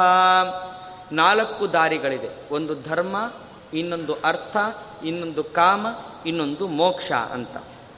ಈ ನಾಲ್ಕು ಧರ್ಮವನ್ನು ಯಾರು ಈ ನಾಲ್ಕು ದಾರಿಯಲ್ಲಿ ಯಾವ ಪುಣ್ಯಾತ್ಮರು ಅನುಸರಿಸಿಕೊಂಡು ಹೋಗ್ತಾರೋ ಅವರು ಬಹಳ ಪುಣ್ಯಜೀವಿಗಳು. ಅವರಿಗೆ ಸತ್ತ ನಂತರ ಈ ಕೆಟ್ಟ ಜೀವಿಗಳು ಅನುಭವಿಸುವ ಯಾತನೆಗಳೆಲ್ಲ ಅವ್ರಿಗಿರೋದಿಲ್ಲ. ಅವರು ಬೇಕಾದಷ್ಟು ದಾನ ಮಾಡಿರ್ತಾರೆ. ಯಾವುದೇ ಕೆಲಸದಲ್ಲಿ ತಗೊಳ್ಳಿ, ಉತ್ತಮರು ಇರ್ತಾರೆ, ಮಧ್ಯಮರು ಇರ್ತಾರೆ, ಅಧಮರು ಇರ್ತಾರೆ. ಈ ಯಮಲೋಕದ ಯಮದೇವರ ಪಟ್ಟಣಕ್ಕೆ ಹೋಗಬೇಕಾದ್ರೂ ಕೂಡ ಉತ್ತಮರಿಗೆ ಉತ್ತಮವಾದ ದಾರಿ, ಮಧ್ಯಮರಿಗೆ ಮಧ್ಯಮವಾದ ದಾರಿ, ಅಧಮರಿಗೆ ಕೆಟ್ಟ ದಾರಿ ತಮೋಜೀವಿಗಳಿಗೆ. ಅರ್ಥದಾತ ವಿಮಾನೈಸ್ತು ಅಶ್ವೈಃ ಕಾಮಪ್ರದಾಯಕ ಹಂಸಯುಕ್ತ ವಿಮಾನೈಶ್ಚ ಮೋಕ್ಷಾಕಾಂಕ್ಷಿ ಪ್ರಸರ್ಪತಿ. ಯಾರು ಮೋಕ್ಷವನ್ನು ಬಯಸ್ತಾರೆ ಅಂಥವನು ಈ ಭೂಲೋಕದಲ್ಲಿ ಬೇಕಾದಷ್ಟು ದಾನವನ್ನು ಮಾಡಿರ್ತಾನೆ. ಅರ್ಥದಾತ. ಅಂಥವರು ಯಾರು, ದಾ, ಮತ್ತೆ ಕುದುರೆಗಳನ್ನು ಯಾರು ದಾನ ಮಾಡಿರ್ತಾರೆ? ಹಾಗೆ ಹಸುವನ್ನು ಯಾರು ದಾನ ಮಾಡಿರ್ತಾರೆ? ಹಣವನ್ನು ಯಾರು ದಾನ ಮಾಡಿರ್ತಾರೆ? ಅವರಿಗೆ ವಿಮಾನದಲ್ಲಿ ಅವರನ್ನು ಕೊಂಡು ಹೋಗ್ತಾರೆ ಧರ್ಮದೇವರ ಪಟ್ಟಣಕ್ಕೆ. ಅಷ್ಟೇ ಅಲ್ಲ, ಈ ಕತ್ತಿಯಂತೆ ಚೂಪಾದ ಎಲೆಗಳಿರುವ ಕಾಡಿನಲ್ಲಿ ನಡೆಸ್ಕೊಂಡು ಹೋಗೋದಿಲ್ಲ. ಅಂಥವರು ಅಲ್ಲಿ ಸುಲಭವಾಗಿ ಆ ಪಟ್ಟಣವನ್ನು ದಾಟೋದಕ್ಕೆ ಅಂತ ಯಮದೂತರು ಅವ್ರಿಗೆ ಕುದುರೆಗಳನ್ನು ಒದಗಿಸ್ತಾರೆ. ಆಮೇಲೆ ಪಾಷಾಣೇ ಕಂಟಕೈ ಕ್ಲಿಷ್ಟ ಪಾಶಪದ್ಧೋತ ಯಾತಿವೈ ಆದರೆ ಬೇರೆ ಇನ್ನೊಬ್ಬರು ಕೆಟ್ಟ ಜೀವರಾಶಿಗಳಿದಾರಲ್ಲ, ಅವರನ್ನು ಮುಳ್ಳುಗಳಿಂದ ಬಂಧಿಸ್ತಾರೆ. ಮುಳ್ಳಿನ ಪಾಶದಿಂದ ಕಟ್ಟಾಕಿ ಆ ಕಲ್ಲಿನ ಮೇಲೆ ದರದರ ಎಳ್ಕೊಂಡು ಹೋಗ್ತಾ ಇರ್ತಾರೆ. ವರ್ಧಿನಿ ಜಲಸಂಪೂರ್ಣ ಪಕ್ವಾನ್ನ ಪರಿಪೂರಿತ ಶ್ರವಣಾನ್ ಪೂಜೆಯೇ ತತ್ರ, ಮಯಾ ಸಹ ಖಗೇಶ್ವರ. ಅದರಿಂದಾಗಿ ನೀರು ತುಂಬಿದ ಕಲಶಗಳನ್ನು ಬ್ರಾಹ್ಮಣರಿಗೆ ದಾನ ಮಾಡಬೇಕು. ಯೋಗ್ಯರಿಗೆ ಬ್ರಾಹ್ಮಣ ಅಂತಂದರೆ ನಾವು ಪದೇ ಪದೇ ಎಚ್ಚರದಲ್ಲಿ ಇಟ್ಕೊಳ್ಬೇಕು. ಈ ಜಾತಿಗೆ ಈ ದೇಹ ಕಾರಣ ಅಲ್ಲ, ಒಳಗಡೆ ಆತ್ಮ ಬ್ರಾಹ್ಮಣ ಆಗಿರ್ಬೇಕು. ನಾವು ಭಾರಿ ಎಚ್ಚರಿಕೆಯಲ್ಲಿ ಇಟ್ಕೊಂಡಿರ್ಬೇಕು ನಾವು. ಪದೇ ಪದೇ ವರ್ಣ ಅಂತ ಹೇಳ್ತಾರಲ್ಲ ಶಾಸ್ತ್ರದಲ್ಲಿ, ಆ ವರ್ಣ ಅನ್ನೋದು ಈ ದೇಹಕ್ಕೆ ಸಂಬಂಧಪಟ್ಟಿದ್ದಲ್ಲ. ಆದರೆ ಆಯಾಯ ವರ್ಣದಲ್ಲಿ ಹುಟ್ಟಿದಾಗ ಆಯಾಯ ವರ್ಣದಲ್ಲಿ ಏನು ದೇವರು ನಮಗೆ ಕರ್ಮಗಳನ್ನು ಹೇಳಿದನೋ ಆ ಕರ್ಮಗಳನ್ನು ನಾವು ಆಚರಿಸಲೇಬೇಕು. ಆದರೆ ಅದು ನಮಗೆ ಅವರ ಕೆಲಸದಿಂದ ನಮಗೆ ಗೊತ್ತಾಗೋಗುತ್ತೆ. ಈ ಈ ಜನ್ಮದಲ್ಲಿ ನಾವು ಯಾವುದೇ ಜಾತಿಯಲ್ಲಿ ಹುಟ್ಟಿದ್ರೂ ಕೂಡ, ಆದರೆ ನಮ್ಮ ಸಹಜವಾದ ಆತ್ಮದ ಒಂದು ವರ್ಣ ಇರುತ್ತೆ, ಜಾತಿ ಇರುತ್ತೆ, ಅದಕ್ಕೆ ತಕ್ಕಂತೆ ನಡೀತಾ ಇರ್ತಾರೆ ಎಷ್ಟೋ ಜನ ಬೇರೆ ಜಾತಿಯಲ್ಲಿ ಹುಟ್ಟಿರ್ಬೋದು, ಆದರೆ ಅವರ ಆತ್ಮ, ಅವರ ಸ್ವಭಾವ ಬ್ರಾಹ್ಮಣ ಆಗಿದ್ದರೆ ಅವ್ರಿಗೆ ಒಳ್ಳೆ ಪರಿಸರ ಇಲ್ಲದೆ ಹೋದರೂ ಕೂಡ ದೇವರು ಅವರನ್ನು ಆ ದಾರಿಯಲ್ಲಿ ಕರ್ಕೊಂಡು ಬಂದಿರ್ತಾನೆ ಎಷ್ಟೇ ಒಳ್ಳೆ ಪರಿಸರ ಇದ್ದರೂ ಕೂಡ ಸಹಜವಾಗಿ ಅವರ ಆತ್ಮ ಅನ್ನೋದು ಕೆಟ್ಟ ಜೀವ ಆಗಿದ್ದರೆ ಅವರು ದಾರಿ ತಪ್ಪಿ ಹೊರಗಡೆ ತೊಲಗಿ ಹೋಗ್ತಾರೆ. ಅದರಿಂದಾಗಿ ನಾವು ಪದೇ ಪದೇ ಎಚ್ಚರದಲ್ಲಿ ಇಟ್ಕೊಳ್ಬೇಕು. ಜಾತಿ ಅಥವಾ ವರ್ಣ ಅನ್ನೋದು ಈ ದೇಹಕ್ಕೆ ಸಂಬಂಧಪಟ್ಟಿದ್ದಲ್ಲ. ಜಾತಿ ಬೇರೆ, ವರ್ಣ ಬೇರೆ. ಜಾತಿ ಸಂಬಂಧಪಟ್ಟಿರ್ಬೋದು, ಈ ದೇಹಕ್ಕೆ ವರ್ಣ ಸಂಬಂಧಪಟ್ಟಿದ್ದಲ್ಲ. ಅದರಿಂದಾಗಿ ನೀರು ತುಂಬಿದ ಪಾತ್ರೆಗಳನ್ನು ನೀವು ಯೋಗ್ಯರಿಗೆ ದಾನ ಮಾಡಬೇಕು. ಪಕ್ವಾನ್ನ ಪರಿಪೂರಿತ ಒಳ್ಳೆಯ ಭಕ್ಷ್ಯ ಭೋಜ್ಯಗಳನ್ನು ತಯಾರಿಸಿ ಅದರಿಂದ ಯೋಗ್ಯರಿಗೆ ಪಾತ್ರರಾದವರಿಗೆ ದಾನ ಮಾಡಬೇಕು. ಇದರಿಂದ ನನಗೂ ಪೂಜೆ ಮಾಡಿದಂತಾಗತ್ತೆ. ಕೃಷ್ಣ ಹೇಳ್ತಿದ್ದಾನೆ ನನಗೆ ಪೂಜೆ ಮಾಡಿದಂತಾಗತ್ತೆ, ಶ್ರವಣ ದೇವತೆಗಳನ್ನೂ ಪೂಜಿಸಿದಂತಾಗತ್ತೆ. ಇದರಿಂದಾಗಿ ಶ್ರವಣ ದೇವತೆಗಳಿಗೆ ಬಹಳ ಸಂತೋಷ ಆಗಿ ನಿಮಗೆ ಬೇಕಾದಷ್ಟು ಪ್ರೇತ ಜೀವಿಗಳಿಗೆ ಅವರು ಬೇಕಾದಷ್ಟು ಸುಖವನ್ನು ತಂದುಕೊಡ್ತಾರೆ ಹೀಗೆ ಹನ್ನೊಂದನೇ ದಿನ ಅದಕ್ಕಾಗಿ ಬೇಕಾದಷ್ಟು ಜನ ಯೋಗ್ಯರನ್ನು, ಶಾಸ್ತ್ರಜ್ಞರನ್ನು ಕರೆಸಿ ಅವರಿಗೆ ಬೇಕಾದಷ್ಟು ದಾನಗಳನ್ನು ಕೊಡಬೇಕು. ಶಾಸ್ತ್ರ ಹೇಳುತ್ತೆ. ಆ ದಾನ ಮಾಡಬೇಕು, ಈ ದಾನ ಮಾಡಬೇಕು, ಆ ದಾನ ಮಾಡಬೇಕು, ಈ ದಾನ ಮಾಡಬೇಕು. ನೀವು ಆಮೇಲೆ ಪ್ರತಿಯೊಂದು ಮಾಸದ ಮಹಾತ್ಮೆಯಲ್ಲೂ ಅಷ್ಟೊಂದೆಲ್ಲ ಹೇಳಿರ್ತಾರೆ. ನೀವು ಅಷ್ಟೆಲ್ಲ ಭಯ ಪಟ್ಕೊಂಬಿಡಬಾರ್ದು ಇಷ್ಟೊಂದೆಲ್ಲ ಹೇಳಿರ್ತಾರೆ, ನಮ್ಗೆ ಹೆಂಗೆ ಮಾಡೋಕ್ಕಾಗತ್ತೆ? ಹಾಗಾದರೆ ನಮಗೆ ಸದ್ಗತಿನೇ ಇಲ್ವಲ್ಲ, ನಮ್ಗೆ ಹಣವೇ ಇಲ್ಲಲ್ಲ ಅಂತ. ಅದ್ರ ಉದ್ದೇಶ ಏನು ಅಂದರೆ, ಉಳ್ಳವ ದಾನ ಮಾಡಬೇಕು ಅಂತಷ್ಟೇ. ಇರದಿದ್ದವರು ಕಷ್ಟಪಟ್ಕೊಂಡು ಸಾಲ ಮಾಡಿ ದಾನ ಮಾಡಿ ಅಂತಲ್ಲ ಅರ್ಥ ಅದು. ಇರುವ ವ್ಯಕ್ತಿ ದಾನ ಮಾಡಬೇಕು ಅನ್ನೋದನ್ನು ಜನರಿಗೆ ತಿಳಿಸ್ಬೇಕು ಅಷ್ಟೇ. ದಾನದ ಮಹತ್ವ ಇಷ್ಟಿದೆ. ಹಾಗಂತ ಬಡವನಿಗೆ ಈ ದಾನವನ್ನೆಲ್ಲ ಕೊಡೋಕ್ಕಾಗಲ್ಲ. ಅದರಿಂದಾಗಿ ಅವನು ಒಳ್ಳೆಯವನಾಗಿದ್ದರೂ ಕೂಡ ಕಷ್ಟದ ದಾರಿಯಲ್ಲಿ ಎಳ್ಕೊಂಡು ಹೋಗ್ತಾರೆ ಅಂತಲ್ಲ ಅರ್ಥ ಅದು. ಅವನು ಸಜ್ಜೀವಿ ಆಗಿದ್ದರೆ ಅವನು ಧರ್ಮದ ಗಂಟನ್ನು ತಯಾರಿಸಿಟ್ಕೊಂಡಿದ್ರೆ, ದಾನ ಮಾಡದೆ ಹೋದರೂ ಕೂಡ ಅವನನ್ನು ಒಳ್ಳೆಯ ರೀತಿಯಲ್ಲಿ ಯಮದೂತರು ನಡೆಸಿಕೊಳ್ತಾರೆ. ಇಷ್ಟೇ ತಿಳ್ಕೊಳ್ಬೇಕು. ಅದರಿಂದಾಗಿ ನೀವು ನಾವು ಪುರಾಣವನ್ನು ಕೇಳಿ ದೇವರಿಂದ ದೂರ ಆಗೋದೇ ಜಾಸ್ತಿ ದೇವರು ಸ್ಯಾಡಿಸ್ಟ್ ಅಲ್ಲ ಇಷ್ಟು ನಾವು ಅರ್ಥ ಮಾಡ್ಕೊಳ್ಬೇಕು ಭಯದಿಂದ ಧರ್ಮವನ್ನು ಆಚರಿಸಬಾರ್ದು ಪ್ರೀತಿಯಿಂದ ಧರ್ಮವನ್ನು ಆಚರಿಸ್ಬೇಕು ದಾನ ಮಾಡಿ ದಾನ ಮಾಡಿ ಆ ದಾನ ಮಾಡಿ ಈ ದಾನ ಮಾಡಿ ಕಾರ್ತಿಕ್ ಮಾಸದಲ್ಲಿ ದೀಪದಾನ ಮಾಡಿ ಎಳ್ಳು ದಾನ ಮಾಡಿ ಪಾತ್ರೆ ದಾನ ಮಾಡಿ ಕೊಡೆ ದಾನ ಮಾಡಿ ಛತ್ರಿ ದಾನ ಮಾಡಿ ಬಂಗಾರ ದಾನ ಮಾಡಿ ಭೂದಾನ ಮಾಡಿ ಹಸು ದಾನ ಮಾಡಿ ಅಂದರೆ ಬಡವ್ರಿಗೆ ಅವೆಲ್ಲ ಮಾಡ್ಲಿಕ್ಕೆ ಶಕ್ತಿ ಇರುತ್ತಾ ಅದರ ಅರ್ಥ ಏನು ಅಂದರೆ ಉಳ್ಳವರು ದಾನ ಮಾಡಿ ಅಂತ ಇಷ್ಟೇ ಅರ್ಥ. ಅಷ್ಟನ್ನು ತಿಳ್ಕೊಳ್ಬೇಕು. ಅದರಿಂದಾಗಿ ಈ ರೀತಿಯಾಗಿ ಯಾರ್ಯಾರು ಸದ್ಬ್ರಾಹ್ಮಣರನ್ನ ಕರೆದು ಭೋಜನವನ್ನು ಮಾಡಿಸ್ತಾರೋ ಅವರಿಗೆ ಸ್ವರ್ಗಲೋಕದಲ್ಲಿ ಬಹಳ ಸುಖ ಇದೆ. ಅವರಿಗೆ ಪಾಪವೇ ಅಂಟೋದಿಲ್ಲ. ಶ್ರವಣ ದೇವತೆಗಳು ಅವರಿಗೆ ಸುಖವಾದ ಮರಣವನ್ನು ಕೊಡ್ತಾರೆ ಅಂತ ಗರುಡನಿಗೆ ಶ್ರೀಕೃಷ್ಣ ಉಪದೇಶ ಮಾಡ್ತಾನೆ. ಶ್ರವಣಾನಾಂ ವಚ ಶ್ರುತ್ವ ಕ್ಷಣಂ ಧ್ಯಾತ್ವಾ ಪುನರ್ಯಮಃ ಯತ್ಕೃತಂ ಚ ಮನುಷ್ಯೈಶ್ಚ ಪುಣ್ಯಂ ಪಾಪಮಹರ್ನಿಶಂ ಇನ್ನು ಶ್ರವಣ ದೇವತೆಗಳು ಎಲ್ಲ ಜೀವರಾಶಿಗಳ ಪುಣ್ಯವನ್ನು ಫಲಗಳ ಮತ್ತೆ ಪಾಪದ ವರದಿಯನ್ನೆಲ್ಲ ಯಮನಿಗೆ ವರದಿ ಒಪ್ಪಿಸ್ತಾರೆ. ಯಮ ಅದನ್ನು ಕೇಳ್ತಾನೆ, ಮತ್ತೆ ವಿಚಾರ ಮಾಡ್ತಾನೆ, ಪುನಃ ಚಿತ್ರಗುಪ್ತನಲ್ಲಿ ಕೇಳ್ತಾನೆ. ಚಿತ್ರಗುಪ್ತನು ಕೂಡ ಶ್ರವಣ ದೇವತೆಗಳು ಏನು ವರದಿಯನ್ನು ಒಪ್ಪಿಸ್ತಾರೋ ಅದ, ಅದೇ ವರದಿಯನ್ನು ಒಪ್ಪಿಸ್ತಾನೆ. ಇದರ ಅರ್ಥ ಏನು ಅಂದರೆ, ಯಮನಿಗೆ ಶ್ರವಣ ದೇವತೆಗಳ ಮೇಲೆ ಸಂಶಯ ಅಲ್ಲ. ಅಂದರೆ, ನಮ್ಮಂಥ ಮನುಷ್ಯರಿಗೆ ಒಬ್ಬ ರಾಜನಾಗಿ, ಅವನು ಸಾಕ್ಷಿಯನ್ನು, ಒಬ್ಬ ನ್ಯಾಯ ನಿರ್ಣಾಯಕನಾಗಿ ಸಾಕ್ಷಿಯನ್ನು ಹೇಗೆ ನಿರ್ಣಯ ಮಾಡಬೇಕು? ನ್ಯಾಯವನ್ನು ಹೇಗೆ ನಿರ್ಣಯ ಮಾಡಬೇಕು? ಸಾಕ್ಷಿಗಳನ್ನು ಹೇಗೆ ವಿಚಾರಣೆ ಮಾಡಬೇಕು ಅನ್ನೋದನ್ನು ನಮಗೂ ತೋರಿಸ್ಕೊಡ್ತಾನೆ. ಅದರಿಂದಾಗಿ ಇಬ್ಬರಿಂದಲೂ ಆ ವರದಿಯನ್ನು ಅವನು ಸ್ವೀಕರಿಸ್ತಾನೆ. ಯಮ ಬಹಳ ವಿಚಾರ ಮಾಡಿ ಅವನು ನಿರ್ಣಯವನ್ನು ಕೊಡ್ತಾನೆ. ಅವರು ಮಾತಿನಿಂದಾದ ಪಾಪವನ್ನು ಹಾಗೂ ಪುಣ್ಯವನ್ನು, ದೇಹದಿಂದ ಮಾಡುವ ಪಾಪವನ್ನು ಹಾಗೂ ಪುಣ್ಯವನ್ನು, ಮನಸ್ಸಿನಿಂದ ಮಾಡುವ ಪಾಪವನ್ನು, ಪುಣ್ಯವನ್ನು ಎಲ್ಲವನ್ನೂ ಕೂಡ ಅವನಿಗೆ ವರದಿ ಮಾಡ್ತಾರೆ. ನಮಗೆ ಮನುಷ್ಯರಿಗೆ ದೇಹದಿಂದ ಮಾಡುವ ಪಾಪ ಪುಣ್ಯಗಳ ಮಾತ್ರ ಗೊತ್ತಾಗತ್ತೆ. ಆದರೆ ಮನಸ್ಸಿನಿಂದ ಹಾಗೂ ಮಾತಿನ, ಮಾತಿನಿಂದಲೂ ಗೊತ್ತಾಗತ್ತೆ. ಮನಸ್ಸಿನಿಂದ ಮಾಡುವ ಪಾಪ ಪುಣ್ಯಗಳನ್ನು ನಮಗೆ ಗುರುತಿಸಲಿಕ್ಕೆ ಆಗೋದಿಲ್ಲ. ಮಾತಿನಿಂದ ಮತ್ತು ದೇಹದಿಂದ ಆಗುವ ಪಾಪ ಪುಣ್ಯಗಳನ್ನು ನಾವು ಗುರುತಿಸ್ತೀವಿ. ಆದರೆ ಮನಸ್ಸಿನಿಂದ ಮಾಡುವ ಪಾಪ ಪುಣ್ಯಗಳನ್ನು ಗುರುತಿಸೋದು ಅಂದರೆ ಆ ಶ್ರವಣ ದೇವತೆಗಳು. ಅದನ್ನೆಲ್ಲವನ್ನು ಕೇಳಿ ಅವನೊಂದು ನಿರ್ಣಯವನ್ನು ಕೊಡ್ತಾನೆ. ಏವಂ ವಿಶ್ರಾಂತಕಾನಿ ಸರ್ವಾಣಿ, ಸ್ಥಾನಾನಿ ಕಥಿತಾನಿ ತೇ, ತಮುದ್ದಿಶ್ಯ ದದಾತ್ಯನ್ನಂ ಸುಖಂ ಯಾತಿ ಮಹಾಧ್ವನಿ, ದಿವಾರಾತ್ರಂ ತಮುದ್ದಿಶ್ಯ ಸ್ಥಾನೇ ದೀಪಪ್ರದೋ ಭವೇತ್. ಆದ್ರಿಂದಾಗಿ ಒಳ್ಳೆ ಮನಸ್ಸಿನಿಂದಾಗಲಿ, ಮಾತಿನಿಂದಾಗಲಿ, ಅಥವಾ ದೇಹದಿಂದಾಗಲಿ ಯಾವಾಗಲೂ ಕೂಡ ಪುಣ್ಯದ ಕೆಲಸಗಳನ್ನು ಎಚ್ಚರದಿಂದ ಮಾಡಬೇಕು.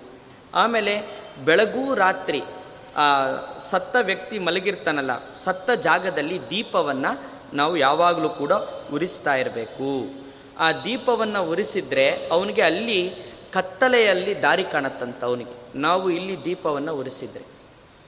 ಹಾಗಾಗಿ ದೀಪವನ್ನು ಉರಿಸಬೇಕು. ಮತ್ತು ಅಷ್ಟೇ ಅಲ್ಲ, ಕಾರ್ತೀಕ ಮಾಸದಲ್ಲಿ ದೀಪದಾನವನ್ನು ಮಾಡಬೇಕು. ದೀಪದಾನವನ್ನು ಮಾಡಿದ್ರೆ ನಮಗೆ ಅಲ್ಲಿ ಬೆಳಕು ಕಾಣುತ್ತೆ. ಇಲ್ಲ ಅಂತಂದರೆ ಅದು ಬಹಳ ಕೆಟ್ಟ ಕತ್ತಲು. ಈ ಕತ್ತಲು ಸ್ವಲ್ಪ ಹೊತ್ತಾದ ನಂತರ ನಮ್ಮ ಕಣ್ಣಿಗೆ ಹೊಂದ್ಕೊಳ್ಳುತ್ತೆ. ಕಣ್ಣು ಆ ಕತ್ತಲೆಗೆ ಹೊಂದ್ಕೊಳ್ಳುತ್ತೆ. ಸ್ವಲ್ಪ ದಿಗಿಲು ಪಡದೇನೆ ನಿಧಾನಕ್ಕೆ ನಾವು ಪ್ರಯತ್ನ ಪಟ್ಟರೆ ಕತ್ತಲಿಗೆ ಕಣ್ಣು ಹೊಂದಿಕೆಯಾಗಿ ಎಲ್ಲವೂ ಅಸ್ಪಷ್ಟವಾಗಿ ಗೋಚರ ಆಗುತ್ತೆ ಆದರೆ ಅದು ಬಹಳ ದಟ್ಟವಾದ ಕತ್ತಲು. ಅದಕ್ಕೆ ಕಣ್ಣು ಹೊಂದಿಕೊಳ್ಳೋದೇ ಇಲ್ಲ. ದೀಪವನ್ನು ಹಿಡಿದವನು ಕೂಡ ಆ ಕತ್ತಲಿನಲ್ಲಿ ಮುಗ್ಗರಿಸಿ ಬೀಳುತ್ತಾನೆ. ಆದ್ದರಿಂದಾಗಿ ನಮಗೆ ಆ ಯಮಲೋಕದಲ್ಲಿ ದಾರಿ ಕಾಣಬೇಕು ಅಂತಂದರೆ ನಾವು ಕಾರ್ತೀಕ ಮಾಸದಲ್ಲಿ ದೀಪವನ್ನು ದಾನ ಮಾಡಬೇಕು. ಮತ್ತು ದಿನಾಗಲೂ ದೇವರಲ್ಲಿ ನಾವು ದೀಪವನ್ನು ಉರಿಸಬೇಕು ಅದನ್ನು. ನೋಡಿ, ಅದಕ್ಕೆ ಹೇಳೋದು ನಾವು ದೇವರಿಗೆ ಮಾಡುವ ಎಲ್ಲ ಪೂಜೆಯು ಕೂಡ ನಮಗಾಗಿ ಮಾಡಿಕೊಳ್ಳೋದು, ದೇವರಿಗಾಗಿ ಅಲ್ಲ. ದೇವರ ಮುಂದೆ ದೀಪವನ್ನು ಬೆಳಗಿಸೋದು, ದೇವರು ಕತ್ತಲಲ್ಲಿ ಕೂತಿದ್ದಾನೆ, ಅವನಿಗೆ ಬೆಳಕು ಕಾಣಲಿ ಅಂತಲ್ಲ. ನಮ್ಮ ಅಜ್ಞಾನದ ಕತ್ತಲನ್ನು ಹೋಗಲಾಡಿಸಿ ದೇವರೇ ಜ್ಞಾನದ ಬೆಳಕನ್ನು ನೀಡು ಅಂತ ನಮ್ಮ ಸ್ವಾರ್ಥಕ್ಕಾಗಿ ದೀಪ ಹಚ್ಚೋದು. ದೇವರಿಗೆ ಸುವರ್ಣ ಸಿಂಹಾಸನಂ ಸಮರ್ಪಯಾಮಿ ಅಂತೀವಿ. ಅಷ್ಟು ದೊಡ್ಡ ಬ್ರಹ್ಮಾಂಡ ನಾಯಕನಿಗೆ ನಾವು ಪುಟ್ಟ ಪೀಠ ಕೊಟ್ಬಿಟ್ರೆ ಅದ್ರ ಮೇಲೆ ಅವನು ಕೂಡ್ತಾನೆ. ಅವನು ಯಾಕೆಂದ್ರೆ ಅಣುವಿಗಿಂತಲೂ ಅಣು ಮಹತ್ತಿಗಿಂತಲೂ ಮಹತ್ವ ಅವನು. ಅಲ್ವಾ? ಕೂಡ್ತಾನೆ. ಆದರೆ ನಮ್ಮ ಪೀಠ ಅದೇನದು? ಅವನಿಗೇನು ಕೊಡೋದು? ಆದರೆ ನಮಗೆ ಇರಲಿಕ್ಕೆ ಅಂತ ಒಂದು ಮನೆ, ಬೆಚ್ಚಗೆ ಮಲ್ಕೊಳ್ಳಿಕ್ಕೆ, ತಿನ್ನೋದಕ್ಕೆ ಅಂತ ಒಂದು ಮನೆ ಆದರೂ ಇರಲಿ ಅಂತೇಳಿ ದೇವರಿಗೆ ಒಂದು ಪೀಠವನ್ನು ಕೊಡೋದು. ಎಲ್ಲ ನಮ್ಮ ಸ್ವಾರ್ಥಕ್ಕಾಗಿ. ಆಮೇಲೆ ದೇವರಿಗೆ ಸ್ನಾನ ಮಾಡಿಸೋದು. ದೇವರ ಅಶುದ್ಧ ಅಂತಲ್ಲ, ನಮ್ಮ ಮೈ ರೋಗದಿಂದ ನಾರದೇ ಇರಲಿ ಅಂತ ದೇವರಿಗೆ ಶುದ್ಧವಾದ ಸ್ನಾನವನ್ನು ನಾವು ಮಾಡಿಸೋದು. ದೇವರಿಗೆ ಸ್ನಾನವೇ ಬೇಕಾಗಿಲ್ಲ. ರಕ್ತ ಮಾಂಸಗಳು, ಮಲಮೂತ್ರಗಳು, ವಾತಪಿತ್ತ ಕಫಗಳಿದ್ರೆ ತಾನೇ ದೇವರು ಸ್ನಾನ ಮಾಡೋದು. ಅದು ಯಾವುದೂ ಇಲ್ವಲ್ಲ, ದೇವರಿಗೆ ಸ್ನಾನ ಯಾಕೆ ಬೇಕು? ನಮಗಾಗಿ, ಯಾಕೆಂದ್ರೆ, ಅಲ್ಲ, ಗಂಗೆಯನ್ನು ಹುಟ್ಟಿಸಿದವನಿಗೆ ಸ್ನಾನ ಮಾಡ್ಲಿಕ್ಕೆ ನೀರು ಗತಿ ಇಲ್ವಾ ಅವನಿಗೆ? ನಾವೇನು ಸ್ನಾನ ಮಾಡಿಸೋದು? ಹಾಗಾಗಿ ದೇವರಿಗೆ ಮಾಡುವ ಎಲ್ಲ ಪೂಜೆಯೂ ಕೂಡ ನಮಗಾಗಿ ಮಾಡಿಕೊಳ್ಳೋದು. ಪರಲೋಕದಲ್ಲಿ ಪ್ರಯಾಣ ಮಾಡಬೇಕಾದ್ರೆ ನಾವು ಬುತ್ತಿಯ ಗಂಟನ್ನು ನಾವು ತಯಾರಿಸಿಕೊಳ್ಳೋದು. ಈ ಎಚ್ಚರ ನಮಗಿರಬೇಕು. ಕಾರ್ತೀಕ ಮಾಸದಲ್ಲಿ ನಾವು ದೀಪವನ್ನು ದಾನ ಮಾಡಿದರೆ ನಮಗೆ ಅಲ್ಲಿ ದ ಕತ್ತಲೆಯಲ್ಲಿ ದಾರಿ ಕಾಣುತ್ತೆ. ವೃಕ್ಷೋತ್ಸರ್ಗಸ್ಯ ಪುಣ್ಯೇನ ಪಿತೃಲೋಕಂ ಸ ಗಚ್ಚತಿ ವೃಷೋತ್ಸರ್ಗ ನೀವು ವೃಷೋತ್ಸರ್ಗದ ಬಗ್ಗೆ ನನ್ನ ಅಣ್ಣ ನಿಮಗೆ ಹೇಳಿರ್ತಾನೆ, ಎತ್ತನ್ನು ಬಿಡೋದು ಅಂತ. ಆ ವೃಷೋತ್ಸರ್ಗದಿಂದ ಅವರಿಗೆ ಪಿತೃದೇವತೆಗಳು, ಪಿತೃಲೋಕಕ್ಕೆ ಹೋಗ್ತಾರೆ. ಪಿತೃದೇವತೆಗಳಿಗೆಲ್ಲ ಸಂತೋಷ ಆಗತ್ತೆ. ಪಿತೃದೇವತೆಗಳು ಅಂತಂದರೆ ಅವ್ರದ್ದೇ ಒಂದು ಗಣ ಇರುತ್ತೆ. ನಮ್ಮ ಪಿತೃಗಳಲ್ಲ, ನಾವು ಬಹಳ ತಪ್ಪು ತಿಳ್ಕೊಳ್ತೀವಿ. ನೋಡಿ, ಹದಿಮೂರು ದಿನ ನಾವು ಸತ್ತ ಮೇಲೆ ಹದಿಮೂರು ದಿನ ಕ್ರಿಯೆಗಳನ್ನು ಮಾಡ್ತೀವಲ್ಲ, ಪಿಂಡ ಮತ್ತು ನೀರನ್ನು ಹಾಕ್ತೀವಲ್ಲ, ಅದು ನಮ್ಮ ಪಿತೃಗಳಿಗೆ ಕೊಡೋದು. ಪ್ರೇತ ಶರೀರ ಬಂದಿರುತ್ತಲ್ಲ, ಜೀವಾತ್ಮನಿಗೆ ಅವರಿಗೆ ಕೊಡೋದು. ಅದನ್ನು ಕೊಡೋದ್ರಿಂದ ಅವನಿಗೆ ಸುಖ ಉಂಟಾಗತ್ತೆ. ಆದರೆ ನಂತರ ಪ್ರತಿ ವರ್ಷವೂ ಕೂಡ ನಾವು ಮಾಡ್ತಾ ಹೋಗ್ತೀವಲ್ಲ ಶ್ರಾದ್ದ ಅದು ನಮ್ಮ ಪಿತೃಗಳಿಗೆಲ್ಲ ಕೊಡೋದು. ಪಿತೃ ದೇವತೆಗಳಿಗೆ ಆರಾಧನೆ ಮಾಡೋದು. ಪಿತೃದೇವತೆಗಳು ಸಂತೋಷ ಪಟ್ಟರೆ ನರಕದಲ್ಲಿರುವ ನಮ್ಮ ಪಿತೃಗಳನ್ನು ಅವರು ನರಕದಿಂದ ಪಾರು ಮಾಡ್ತಾರೆ ಅಲ್ಲಿ ಅವರಿಗೆ ಅನ್ನವನ್ನು ಕರುಣಿಸ್ತಾರೆ, ನೀರನ್ನು ಕರುಣಿಸ್ತಾರೆ. ಅಥವಾ ಅವರು ಬೇರೆ ಜನ್ಮದಲ್ಲಿ ಮನುಷ್ಯ ಯೋನಿಯಲ್ಲಿ ಹುಟ್ಟಿರ್ಬೋದು ಬೇರೆ ಯಾವುದೋ ದೇಶದಲ್ಲಿ ಹುಟ್ಟಿರ್ಬೋದು ಕ್ರಿಮಿಯಾಗಿ ಹುಟ್ಟಿರ್ಬೋದು ಕೀಟವಾಗಿ ಹುಟ್ಟಿರ್ಬೋದು ಅವ್ರಿಗೆ ಅನ್ನ ದೊರಕುವಂತೆ ಮಾಡ್ತಾನೆ ನಮಗೆ ಕೆಲವೊಂದು ಸಲ ಯಾವುದೇ ಕಾರಣ ಇಲ್ಲದೆ ನಮಗೆ ತುಂಬ ಆನಂದ ಆಗ್ತಾ ಇರುತ್ತೆ.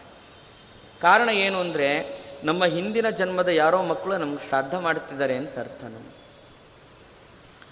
ಆಮೇಲೆ, ಕೆಲವೊಮ್ಮೆ ಏನು ಕಾರಣವೇ ಇಲ್ಲದೆ ದುಃಖ ಆಗ್ತಾ ಇರುತ್ತೆ. ಏನು ಅಂದರೆ, ಯಾರು ನಮ್ಮನ್ನು ಸರಿಯಾಗಿ ನೋಡ್ಕೊಳ್ತಾ ಇಲ್ಲ, ನಮಗೆ ಶ್ರಾದ್ದ ಸರಿಯಾಗಿ ಆಗಿಲ್ಲ ಅಂತ ಅರ್ಥ. ಹೀಗೆ ನಮ್ಮ ಪಾಪ ಪುಣ್ಯಗಳಿಗೆ ತಕ್ಕಂತೆ ನಮ್ಮ ಸುಖ ಮತ್ತು ದುಃಖ. ಆದ್ದರಿಂದಾಗಿ ಪಿತೃದೇವತೆಗಳು ನಾವು ಯಾವುದೇ ದೇಶದಲ್ಲಿ, ಯಾವುದೇ ಯೋನಿಯಲ್ಲಿ ಬಂದಿದ್ರೂ ಕೂಡ ನಮ್ಮ ಮಕ್ಕಳು ಶ್ರಾದ್ದ ಮಾಡಿದಾಗ ಆ ಸುಖವನ್ನು ನಮಗೆ ಅಲ್ಲಿ ಕರುಣಿಸ್ತಾರೆ. ಕೆಲವೊಂದು ಸಲ ಯಾವುದೋ ಊರಿಗೆ ಹೋದಾಗ ಬಹಳ ಹಸುವೆ ಆಗ್ತಾ ಇರುತ್ತೆ. ನಮಗೆ ಗುರುತು ಪರಿಚಯ ಇರೋದಿಲ್ಲ. ಆದರೂ ಯಾರೋ ಬಂದು ನಮ್ಗೆ ಅನ್ನ ಹಾಕ್ಬಿಡ್ತಾರೆ. ಅದಲ್ವಾ ಆಶ್ಚರ್ಯ. ಬಹುಶಃ ಎಲ್ಲರಿಗೂ ಅನುಭವ ಆಗಿರುತ್ತೆ ಇದು ಜೀವನದಲ್ಲಿ. ಏನು ಅಂದರೆ ನಮ್ಮ ಹಿಂದಿನ ಜನ್ಮದಲ್ಲಿ ಯಾರೋ ನಮ್ಮ ಮಕ್ಕಳು ಅವರು ನಮ್ಗೆ ಶ್ರಾದ್ದ ಮಾಡ್ತಾ ಇರ್ತಾರೆ. ಅದನ್ನು ಪಿತೃದೇವತೆಗಳು ಅನುಗ್ರಹ ಮಾಡಿ ನಮ್ಗೆ ಅದನ್ನು ಕರುಣಿಸಿರ್ತಾರೆ. ಉದಕುಂಭ ಪ್ರಧಾನೇನ ಕಿಂಕರ ಸ್ತೃಪ್ತಿಮಾಪ್ನುಯುಹು. ನೀರನ್ನು ತುಂಬಿದ ಪಾತ್ರೆಯನ್ನು ದಾನ ಮಾಡೋದ್ರಿಂದ ಯಮಕಿಂಕರರಿಗೆ ಸಂತೋಷ ಆಗತ್ತೆ. ಅವರಿಗೆ ಆಮೇಲೆ ಶಯ್ಯಾದಾನ ಹಾಸಿಗೆಯನ್ನು ದಾನ ಮಾಡಿದ್ರೆ ಅವನು ವಿಮಾನದಲ್ಲಿ ಕೂತು ಸುಖವಾಗಿ ಅವನು ಯಮಪಟ್ಟಣವನ್ನು ತಲುಪಿಸ್ತಾನೆ. ಅಲ್ಲಿ ಯಮದೇವರು ಆಮೇಲೆ ಅವನನ್ನೇನು ಮಾಡ್ತಾರೆ? ಅವನು ಪುಣ್ಯಜೀವಿ ಆಗಿದ್ದರೆ ಯಮದೇವರು ಅವನನ್ನು ಬಹಳ ಸ್ನೇಹಿತನಂತೆ ತಾನೇ ಆಸನದಿಂದ ಎದ್ದು ಅವರನ್ನು ಸ್ವಾಗತಿಸ್ತಾನೆ ಯಮದೇವರು. ಅವನು ಪಾಪಿ ಆಗಿದ್ದರೆ ಅವ್ರ ಕಣ್ಣಿಗೆ ಬಹಳ ಭಯಂಕರವಾಗಿ ಕಾಣುತ್ತಾನೆ. ಯಮ ಪುಣ್ಯಜೀವಿ ಆಗಿದ್ದರೆ ಯಮ ನಮಗೆ ಬಹಳ ಸೌಮ್ಯವಾಗಿ, ಬಹಳ ಸುಂದರನಾಗಿ ಕಾಣಿಸ್ಕೊಂತ ಹಾಗಾಗಿ ನಾವು ಸಿನಿಮಾ ಹಾಗೂ ಧಾರಾವಾಹಿಯಲ್ಲಿ ನೋಡಿದಂತೆ ಯಮನ ರೂಪ ಭಯಂಕರ, ಘೋರ ರೂಪ ಅಲ್ಲ. ಸುಂದರನಾದ ವ್ಯಕ್ತಿಯೂ ಕೋಪ ಮಾಡಿಕೊಂಡಾಗ ನಮಗೆ ಭಯವನ್ನೇ ಕೊಡ್ತಾನೆ. ಯಮ ಭಯಂಕರ ಅಂತಂದರೆ ವಿಕೃತವಾಗಿ ತೋರಿಸ್ಬಿಡೋದಲ್ಲ. ವಿಕಾರ ಅಂತ ಅರ್ಥ ಅಲ್ಲ ಅವನು. ಅವನು ಸುಂದರನೇ. ಆದರೆ ನಮಗೆ ಭಯವನ್ನು ಕೋಪ ಮಾಡ್ಕೊಳ್ತಾ ನಮ್ಮ ಪಾಪಕ್ರಮದಿಂದ ನಮಗೆ ಆ ಭಯವನ್ನು ಉಂಟು ಮಾಡ್ತಾನೆ ಅಷ್ಟೇ ಪುಣ್ಯಜೀವಿಗಳಿಗೆ ಅವನೇ ತಾನು ಆಸನವನ್ನು ಬಿಟ್ಟುಕೊಟ್ಟು ಎದ್ದು ಬಂದು ಅವನಿಗೆ ಅವನು ಹೇಳ್ತಾನೆ, ನೀನು ನನ್ನ ಲೋಕವನ್ನು ದಾಟಿ ಬ್ರಹ್ಮಲೋಕಕ್ಕೆ ಹೋಗಬಹುದು, ನೀನು ಹೊರಡು ಅಂತ ಅವನು ದಾರಿ ಮಾಡಿಕೊಡ್ತಾನ ಅವನು ಯಮಧರ್ಮ ನಮಗೆ ಎರಡು ರೂಪದಿಂದ ಕಾಣಿಸ್ಕೊಳ್ತಾನೆ. ಪಾಪಿಗಳಿಗೆ ಯಮನಾಗಿ ಭಯಂಕರವಾಗಿ ಕಾಣಿಸ್ಕೊಳ್ತಾನೆ. ಪುಣ್ಯಜೀವಿಗಳಿಗೆ ಧರ್ಮದೇವತೆಯ ರೂಪದಲ್ಲಿ ಕಾಣಿಸ್ಕೊಳ್ಳುತ್ತೆ. ಯಮನಿಗೆ ಬೇಕಾದಷ್ಟು ರೂಪಗಳಿದೆ ಅವನಿಗೆ. ಯೋ ದದಾತಿ ಮೃತಸ್ಯೇಹ ಜೀವನ್ನೇವಾತ್ಮಹೇತವೆ ತಥಾಶ್ರಿತೋ ಮಹಾಮಾರ್ಗೆ ವೈನತೆ ಯಸ ಗಚ್ಚತಿ. ನೋಡಪ್ಪ, ಸತ್ತ ನಂತರ ಅವರ ಬಂಧುಗಳು ಅಥವಾ ಮಕ್ಕಳು ಮಾಡೋ ಶ್ರಾದ್ದಕ್ಕಿಂತ ಆ ವ್ಯಕ್ತಿ ಬದುಕಿದ್ದಾಗಲೇ ಏನೇನು ದಾನವನ್ನು ಮಾಡಿರ್ತಾನೆ, ಆ ದಾನದಿಂದ ಅವನಿಗಿನ್ನೂ ಹೆಚ್ಚಿನ ಪುಣ್ಯ ಇದೆ. ಆ ದಾನಗಳೆಲ್ಲ ಅಲ್ಲಿ ಅವನಿಗೆ ದಾರಿಯಲ್ಲಿ, ಯಮನ ಪಟ್ಟಣದ ದಾರಿಯಲ್ಲಿ ಬುತ್ತಿಗಳಾಗ್ತವೆ ಅಂತ ಕೃಷ್ಣ ಅವನಿಗೆ ಹೇಳುತ್ತಾನೆ ಸೂತ ಉವಾಚ ಕಸ್ಮಾತ್ ಪದಾನಿ ದೇಯಾನಿ, ಕಿಂ ವಿಧಾನಿ ತ್ರಯೋದಶ, ದೀಯಂತೆ ದೇವದೇವೇಶ ತದ್ವದಸ್ವ ಸ್ವಯಥಾ ತಥಂ. ಹಾಗಾದರೆ ಹದಿಮೂರನೇ ದಿನದಲ್ಲಿ ಬೇಕಾದಷ್ಟು ದಾನ ಮಾಡಬೇಕಲ್ವಾ? ಯಾವ ಯಾವ ದಾನವನ್ನು ಮಾಡಬೇಕು? ಹೇಗೆ ಮಾಡಬೇಕು? ಅದನ್ನೆಲ್ಲ ನೀನು ನನಗೆ ವಿಸ್ತಾರವಾಗಿ ಹೇಳುತ್ತೆ ಅಂದಾಗ, ಶ್ರೀಕೃಷ್ಣವುವಾಚ, ಛತ್ರೋಪಾನಹ ವಸ್ತ್ರಾಣಿ, ಮುದ್ರಿಕಾ ಚಕಮಂಡಲು, ಆಸನಂ ಭಾಜನಂ ಚೈವ, ಪದಂ ಸಪ್ತವಿಧಂ ಸ್ಮೃತಂ. ಛತ್ರ, ಕೊಡೆಯನ್ನು ದಾನ ಮಾಡಬೇಕು. ಹಾಗೆ ಉಪಾನಹ ಅಂದರೆ ಚಪ್ಪಲಿಯನ್ನು, ಪಾದರಕ್ಷೆಯನ್ನು ದಾನ ಮಾಡಬೇಕು, ಬಟ್ಟೆಯನ್ನು ದಾನ ಮಾಡಬೇಕು, ಮುದ್ರಿಕಾ ಅಂದರೆ ಉಂಗುರವನ್ನು ದಾನ ಮಾಡಬೇಕು, ಕಮಂಡಲು ಅಂದರೆ ಕೊಡವನ್ನು ದಾನ ಮಾಡಬೇಕು, ಆಸನ, ಮಣೆಯನ್ನು ದಾನ ಮಾಡಬೇಕು, ಭಾಜನಂ ಪಾತ್ರೆಯನ್ನು, ಹಾಗೆ ಇನ್ನೂ ಅನೇಕ ದಾನಗಳನ್ನು ಕೃಷ್ಣ ಮುಂದೆ ತಿಳಿಸ್ತಾನೆ. ಛತ್ರಿಯನ್ನು ದಾನ ಮಾಡೋದ್ರಿಂದ ಏನಾಗತ್ತೆ ಅಂದರೆ, ಆ ತಪಸ್ತತ್ರಯೋ ರೌದ್ರೋ ದಹ್ಯಂತೆ ಏನ ಮಾನವಾಹ ಛತ್ರದಾನೇನ ಸುಚ್ಛಾಯ ಜಾಯತೆ ಪ್ರೇತತುಷ್ಟಿದ ಅಲ್ಲಿ ಭಯಂಕರವಾದ ಬಿಸಿಲು. ಮೇಲೆ ಕೆಳಗೆ ಎರಡು ಬಿಸಿಲು, ಬಿಸಿಲಿನಿಂದ ಬೆಂದು ಹೋಗ್ತಾ ಇರ್ತೀವಿ. ಕೊಡೆಯನ್ನು ದಾನ ಮಾಡಿದ್ರೆ ಆಗ ಇದ್ದಕ್ಕಿದ್ದಂತೆ ಆ ದಾನ ಮಾಡಿದ ವ್ಯಕ್ತಿಯ ಮೇಲ್ಗಡೆ ದೊಡ್ಡದಾಗಿ ನೆರಳು ಬರುತ್ತೆ. ನೆರಳು ಆ ಬಿಸಿಲಿನಿಂದ ನಮ್ಮನ್ನು ರಕ್ಷಣೆ ಮಾಡುತ್ತೆ. ಚಪ್ಪಲಿಯನ್ನು ದಾನ ಮಾಡಿದ್ರೆ? ಅಸಿಪತ್ರವನೇ ಘೋರೆ ಶರ್ಕರ ಕಂಟಕೈರ್ಯುತೆ ಅಶ್ವಾರೂಢಾಸ್ತುತೆ ಯಾಂತಿ ದತತಿಯೇ ಶುಪಾನಹೌ. ಯಾರು ಚಪ್ಪಲಿಯನ್ನು ದಾನ ಮಾಡ್ತಾರೆ? ಅವರು ಅಸಿಪತ್ರವನದಲ್ಲಿ ಅಂದರೆ ಕತ್ತಿಯಂತೆ ಚೂಪಾದ ಎಲೆಗಳಿರುವ ಕಾಡಿನಲ್ಲಿ ಹೋಗ್ತಾ ಇರಬೇಕಾದ್ರೆ ನಡೆಯೋದಕ್ಕೆ ಅಂತ ನಡ್ಕೊಂಡು ಹೋಗ್ಲಿಕ್ಕಾಗೋಲ್ವಲ್ಲ? ಕುದುರೆಯನ್ನು ತಂದು ಕೊಡ್ತಾರೆ, ಕುದುರೆ ಮೇಲೆ ಕೂತ್ಕೊಂಡು ಹೋಗಬಹುದು. ಹಾಗೆ ಆಸನವನ್ನು ಯಾರು ದಾನ ಮಾಡ್ತಾರೆ? ಹಾಗೂ ಪಾತ್ರೆಯನ್ನು ದಾನ ಮಾಡ್ತಾರೆ, ಅವರೆಲ್ಲರಿಗೂ ಕೂಡ ಸುಖವಾಗಿ ತಿನ್ನಲಿಕ್ಕೆ ಅಂತ ಕೊಡ್ತಾರೆ. ಅದೆಲ್ಲವೂ ಕೂಡ ನಮ್ಮ ದಾರಿಯಲ್ಲಿ ನಮ್ಮ ಕಷ್ಟವನ್ನು ನೀಗಿಸುತ್ತೆ. ಬಹುಧರ್ಮ ಸಮಾಕೀರ್ಣೆ ಮಾರ್ಗೆ ವೈ ತೋಯವರ್ಜಿತೆ ಕಮಂಡಲು ಪ್ರಧಾನೇನ ಸುಖಿ ಭವತಿ ನಿಶ್ಚಿತಂ. ಆಗ ಬಾಯಾರಿಕೆ ಆಗತ್ತೆ. ಅಲ್ಲಿ ಯಾವ ಸರೋವರಗಳೂ ಇರೋದಿಲ್ಲ, ಕೆರೆಯೂ ಇರೋದಿಲ್ಲ ಕೊಡವನ್ನು ನೀರು ತುಂಬಿಸಿ, ಕೊಡವನ್ನು ದಾನ ಮಾಡಿದ್ರೆ ಅಲ್ಲಿ ನಮಗೆ ಬೇಕಾದಷ್ಟು ನೀರು ಸಿಗತ್ತೆ, ನಮ್ಮ ಬಾಯಾರಕ್ಕೆ ಹೋಗುತ್ತೆ. ಅದರಿಂದಾಗಿ ಸತ್ತ ವ್ಯಕ್ತಿಯನ್ನು ಉದ್ದೇಶಿಸಿ ನೀರು ತುಂಬಿದ ತಾಮ್ರದ ಪಾತ್ರೆಯನ್ನು ದಾನ ಮಾಡಬೇಕು. ಹೀಗೆ ದಾನ ಮಾಡಿದ್ರೆ ಏನು ಫಲ ಗೊತ್ತಾ? ಪ್ರಪದಾನ ಸಹಸ್ರಸ್ಯ, ಯತ್ ಫಲಂ ಸೋಷ್ಣುತೆ ಫಲಂ. ಪ್ರಪದಾನ ಅಂತಂದರೆ ಬಾವಿ ಸಾವಿರ ಬಾವಿಗಳನ್ನು ತೋಡಿಸಿದಷ್ಟು ಪುಣ್ಯ ಬರುತ್ತೆ. ಕೆರೆಗಳನ್ನು ತೋಡಿಸಿದಷ್ಟು ಪುಣ್ಯ ಬರುತ್ತೆ. ಅದರಿಂದಾಗಿ ಸತ್ತ ವ್ಯಕ್ತಿಯನ್ನು ಉದ್ದೇಶಿಸಿಕೊಂಡು ನಾವು ತಾಮ್ರದ ಕೊಡದಲ್ಲಿ ನೀರನ್ನು ತುಂಬಿಸಿ, ಶುದ್ಧ ನೀರನ್ನು ತುಂಬಿಸಿ ನಾವು ಕೊಡಬೇಕು. ಯಮದೂತ ಮಹಾರೌದ್ರ ಕರಾಳ ಕೃಷ್ಣ ಪಿಂಗಲಾ ನ ಪೀಡಯಂತಿ ದಾಕ್ಷಿಣ್ಯಾತ್ ವಸ್ತ್ರಾಭರಣದಾನತಃ ನಾವು ವಸ್ತ್ರವನ್ನು ಮತ್ತು ಆಭರಣವನ್ನು ದಾನ ಮಾಡೋದ್ರಿಂದ ಯಮಕಿಂಕರರು ಕೃಷ್ಣ ಪಿಂಗಲಾಹ ಕಪ್ಪಾದ ಕಣ್ಣು ಅವ್ರದ್ದು, ಭಾರಿ ಭಯಂಕರ. ಕರಾಳ. ಅವರು ದಾಕ್ಷಿಣ್ಯದಿಂದ ಇವನು ತುಂಬ ದಾನ ಮಾಡಿದನಪ್ಪ, ಇವನಿಗೆ ಹೆಚ್ಚಿಗೆ ಕಷ್ಟ ಕೊಡಬಾರ್ದು ಅಂತ ಹೆಚ್ಚಿಗೆ ನಮ್ಮನ್ನು ದಂಡಿಸೋದಿಲ್ವಂತೆ, ದಾಕ್ಷಿಣ್ಯದಿಂದ ಸುಮ್ಮನೆ ಆಗ್ತಾರೆ. ಬೇಕಾದಷ್ಟು ಆಯುಧ ಇಟ್ಕೊಂಡಿರ್ತಾರೆ, ಆದರೂ ಕೂಡ ಏನೂ ಮಾಡೋದಿಲ್ಲ. ಆಮೇಲೆ ಉಂಗುರವನ್ನು ದಾನ ಮಾಡೋದ್ರಿಂದ ಅದರಿಂದಲೂ ಕೂಡ ಯಮಕಿಂಕರರು ಸಂತೋಷ ಪಡ್ತಾರೆ. ಹಾಗಂತ ಎಲ್ಲರೂ ಬಂಗಾರದ ಉಂಗುರ ದಾನ ಮಾಡಲಿಕ್ಕಾಗೋದಿಲ್ಲ. ಇದರ ಅರ್ಥ ದಾನ ಮಾಡಬೇಕು ಅಂತ ಇಷ್ಟೇ. ಯಾರಿಗೆ ಎಷ್ಟು ಶಕ್ತಿ ಇರುತ್ತೋ ಅಷ್ಟು ದಾನ ಮಾಡ್ಬೋದು. ಆದರೆ ಶಕ್ತಿ ಇದ್ದರೂ ಕೂಡ ವಂಚಿಸಬಾರ್ದು. ಅಷ್ಟೇ ಇನ್ನೇನಿಲ್ಲ. ಯಾಕೆಂದರೆ ರಾಮಾಯಣದಲ್ಲಿ ಬರುತ್ತೆ, ದಶರಥ ಸತ್ತ ನಂತರ ಭರತ ರಾಮನನ್ನು ವಾಪಸ್ ಕರ್ಕೊಂಬರಲಿಕ್ಕೆ ಅಂತ ಚಿತ್ರಕೂಟಕ್ಕೆ ಹೋಗ್ತಾನೆ. ಪಂಚವಟಿ. ಪಂಚವಟಿಗೆ ಹೋದಾಗ ಅಲ್ಲಿ ಅವನು ನಮಸ್ಕಾರ ಮಾಡ್ತಾನೆ, ದಶರಥ ಸತ್ತ ವಾರ್ತೆಯನ್ನು ತಿಳಿಸ್ತಾನೆ, ಆಗ ರಾಮನಿಗೆ ದುಃಖ ಆಗಿ ರಾಮಲಕ್ಷ್ಮಣರು ಅಲ್ಲೇ ಸ್ನಾನ ಮಾಡಿದ ತಕ್ಷಣ ಮಣ್ಣಿನಿಂದ ಪಿಂಡ ಮಾಡಿ ಅರ್ಪಿಸ್ತಾರೆ. ಮಣ್ಣಿನಿಂದ ಪಿಂಡ ಮಾಡಿ ಅರ್ಪಿಸ್ತಾರೆ. ಬಹಳ ಕಷ್ಟ ಇದ್ದರೆ ಎಳ್ಳಿನಿಂದಲೇ ಪಿಂಡವನ್ನು ಮಾಡಿ ಅರ್ಪಿಸ್ಬೋದು. ಇಷ್ಟೇ ಬ್ರಾಹ್ಮಣರನ್ನು ಕರಿಬೇಕು, ಇಷ್ಟೇ ದಾನ ಮಾಡಬೇಕು, ಸಾವಿರಾರು ಜನಕ್ಕೆ ಊಟ ಹಾಕಬೇಕು ಅಂತಲ್ಲ, ಶಕ್ತಿ ಎಷ್ಟಿದೆಯೋ ಅಷ್ಟು ಮಾಡಿ. ಇದರ ಅರ್ಥ ಉಳ್ಳವರು ದಾನ ಮಾಡಬೇಕು ಅಂತಿಷ್ಟೆ. ಹೀಗೆ ಅದೇ ರೀತಿ ಅನ್ನವನ್ನು ದಾನ ಮಾಡೋದ್ರಿಂದ ಅವನಿಗೆ ಮಹಿಷಿ ರಥಗೋದಾನ ಸುಖಿ ಭವತಿ ನಿಶ್ಚಿತಂ. ಹೀಗೆ ಎಮ್ಮೆಯನ್ನಾಗಲಿ ಹಸುವನ್ನೇ ದಾನ ಮಾಡಬೇಕು ಅಂತಿಲ್ಲ. ಎಮ್ಮೆಯನ್ನು ದಾನ ಮಾಡಿದ್ರೂ ಬೇಕಾದಷ್ಟು ಫಲ ಇದೆ. ರಥವನ್ನು ದಾನ ಮಾಡೋದ್ರಿಂದ, ಹಸುವನ್ನು ದಾನ ಮಾಡೋದ್ರಿಂದ ಎಲ್ಲವೂ ಕೂಡ ನಮಗೆ ಆ ದಾರಿಯಲ್ಲಿ ಬಹಳ ಸುಖ ಆಗತ್ತೆ. ಹಾಗೆ ತುಪ್ಪವನ್ನು, ಯಜ್ಞೋಪವಿತ ಜನಿವಾರವನ್ನು ದಾನ ಮಾಡೋದು, ಹೀಗೆ ಹೀಗೆ ದಾನ ಮಾಡಿದ್ರೆ ದಾರಿಯಲ್ಲಿ ನಮಗೆ ಶ್ರಮ ಆದಾಗ ಆ ಶ್ರಮವೆಲ್ಲ ಆ ದಾನದ ಮಹಿಮೆಯಿಂದ ಎಲ್ಲವೂ ಕೂಡ ಪರಿಹಾರ ಆಗುತ್ತೆ. ಗರುಡ ಮಧ್ಯದಲ್ಲಿ ಮತ್ತೆ ಪ್ರಶ್ನೆ ಮಾಡ್ತಾರೆ. ಮೃತೋದ್ದೇಶೇನ ಯತ್ಕಿಂಚಿತ್ ದೀಯತೆ ಸ್ವಗೃಹೇ ವಿಭೋ, ಸಗಚ್ಛತಿ ಮಹಾಮಾರ್ಗೆ, ತದ್ದತ್ತಂ ಕೇನ ಗೃಹ್ಯತೆ.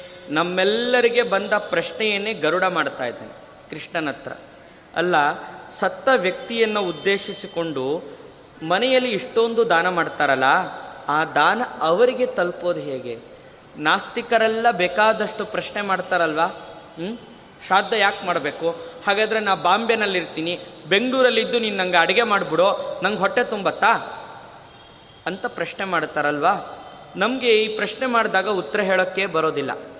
ನಮಗೆ ಬಂದ ಪ್ರಶ್ನೆಯನ್ನೇ ಗರುಡ ಕೃಷ್ಣನಿಗೆ ಮಾಡ್ತಾ ಇದ್ದಾನೆ. ಸಗಚ್ಛತಿ ಮಹಾಮಾರ್ಗೆ ತದ್ದತ್ತಂ ಕೇನ ಗೃಹ್ಯತೆ. ನಾವು ಕೊಡುವ ಅನ್ನ ಮತ್ತು ನೀರು ಮತ್ತು ದಾನಗಳು ಸತ್ತ ವ್ಯಕ್ತಿಗೆ ಆ ಪಟ್ಟ ಯಮನ ಪಟ್ಟಣಕ್ಕೆ ಹೋಗುವ ದಾರಿಯಲ್ಲಿ ಹೇಗೆ ಸಿಗುತ್ತೆ? ಅಂದಾಗ ಕೃಷ್ಣ ಹೇಳ್ತಾನೆ, ಗೃಹ್ಣಾತಿ ವರುಣೋದಾನಂ ಮಮ ಹಸ್ತೆ ಪ್ರಯಚ್ಛತಿ, ಅಹಂ ಭಾಸ್ಕರೇ ದೇವೆ ಭಾಸ್ಕರ ಸೋಷ್ಣುತೆ ಫಲಂ. ಕೊಟ್ಟ ದಾನದ ಫಲವನ್ನು ಯಾರು ಹಿಡ್ಕೊಳ್ತಾನೆ ಗೊತ್ತಾ? ವರುಣ. ವರುಣ ಸ್ವೀಕಾರ ಮಾಡ್ತಾನೆ. ವರುಣ ಸ್ವೀಕಾರ ಮಾಡಿ ನಾರಾಯಣನಾದ ನನಗೆ ಕೊಡ್ತಾನೆ. ನಾನು ಸೂರ್ಯನಿಗೆ ಕೊಡ್ತೇನೆ. ಸೂರ್ಯ ಆ ಮೃತ ವ್ಯಕ್ತಿಗೆ ಅದನ್ನು ತಲುಪಿಸ್ತಾನೆ. ಅದರಿಂದಾಗಿ ಚಿಂತಿಸ್ಬೇಕ, ಚಿಂತಿಸಬೇಕಾದ ಅಗತ್ಯ ಇಲ್ಲ.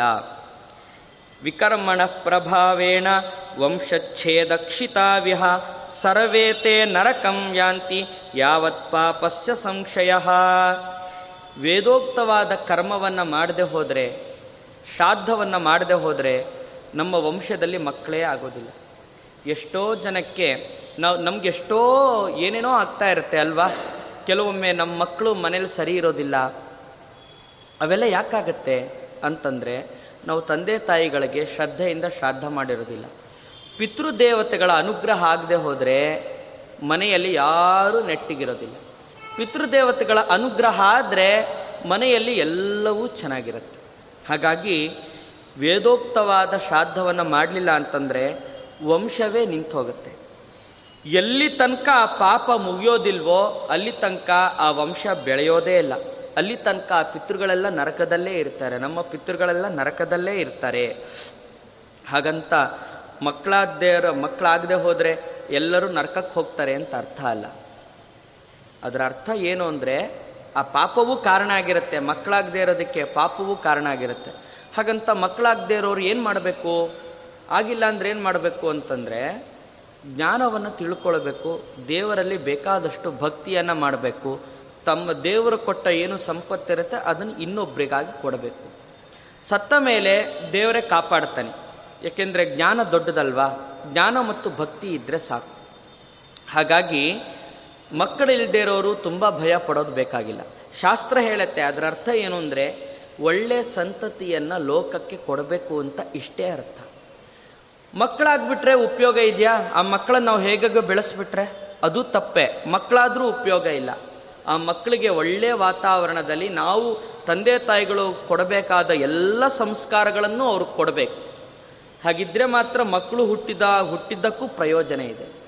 ಇಲ್ಲಾಂದರೆ ಮಕ್ಕಳು ಹುಟ್ಬಿಟ್ಟಿದ್ದಾರೆ, ನಮ್ಮ ವಂಶ ಉದ್ಧಾರ ಆಗಿಬಿಡತ್ತೆ ಅಂತ ನಾವು ಭಾವಿಸಬಾರ್ದು. ಮಕ್ಕಳು ಇಲ್ದೇನವ್ರನ್ನ ನೋಡಿ, ಅಯ್ಯೋ, ಅವ್ರ ವಂಶವೇ ಉದ್ಧಾರ ಆಗಲ್ಲ ಅಂತನೂ ಅಂದ್ಕೊಳ್ಬಾರ್ದು ಯಾಕೆಂದರೆ ಭೂಲೋಕದ ಕಾನೂನು ಬೇರೆ, ದೇವರ ಲೋಕದ ಕಾನೂನೇ ಬೇರೆ. ಎರಡು ಬಹಳ ಬೇರೆ. ನಾವು ಅಂದ್ಕೊಂಡಿದ್ದೆಲ್ಲ ಉಲ್ಟಾಗಿರುತ್ತೆ. ಅದರಿಂದಾಗಿ ಮಕ್ಕಳಿಲ್ದಿರೋರು ತುಂಬ ಭಯ ಪಡೋದು ಬೇಡ. ಶಾಸ್ತ್ರ ಮಕ್ಕಳಾಗಲೇಬೇಕು ಅಂತ ಯಾಕೆ ಹೇಳುತ್ತೆ ಅಂದರೆ ಸತ್ತ ಸಂತತಿಯನ್ನು ಮುಂದಿನ ಜನಾಂಗಕ್ಕೆ ಕೊಟ್ಟು ಹೋಗಬೇಕು ಅಂತ ಇಷ್ಟೇ ಅರ್ಥ.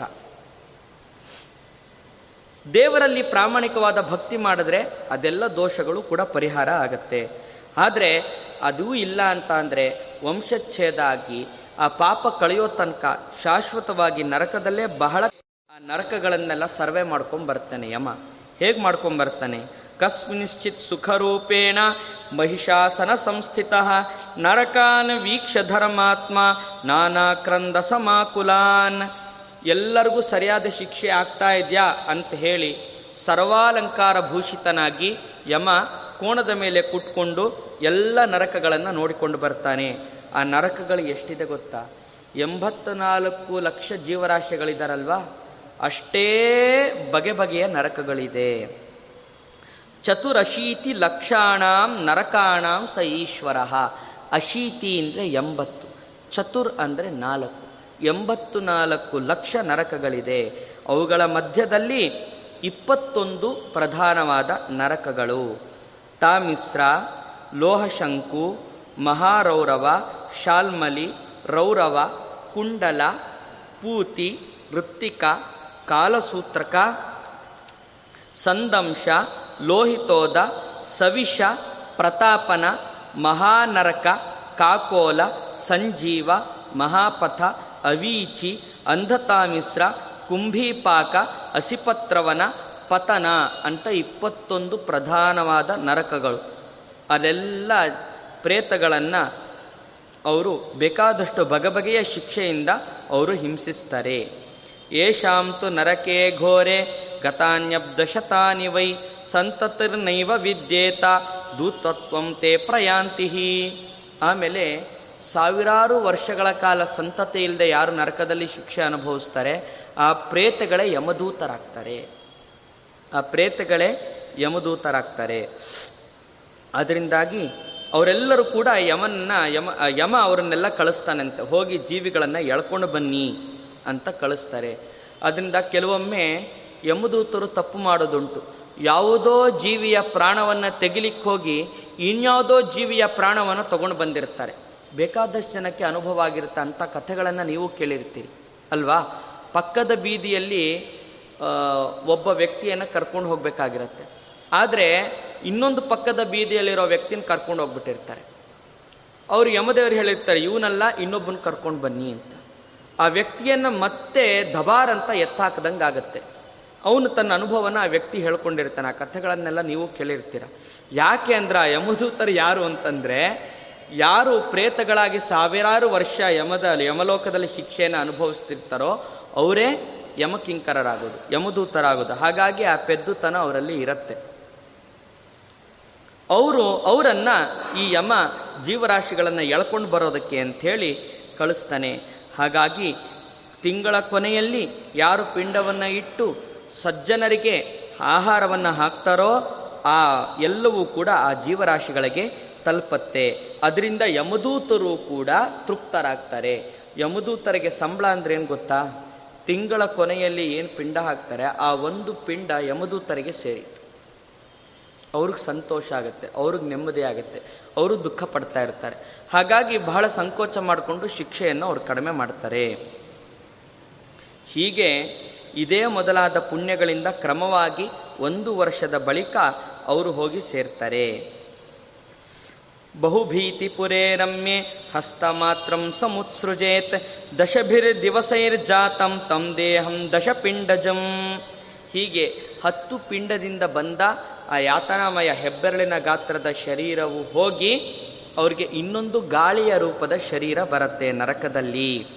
ಹೇಗೆ ಅಂದರೆ ಕೃಷ್ಣ ಉದಾಹರಣೆ ಕೊಡ್ತಾನೆ, ಜಾಮದಗ್ನೇರ್ ಯಥಾರಾಮಂ ದೃಷ್ಟ ತೇಜ ಪ್ರಸರ್ಪತಿ ಕರ್ಮಜಂ ದೇಹಮಾಶ್ರಿತ್ಯ ಪೂರ್ವದೇಹಂ ಸಮುತ್ಸೃಜೇತ್.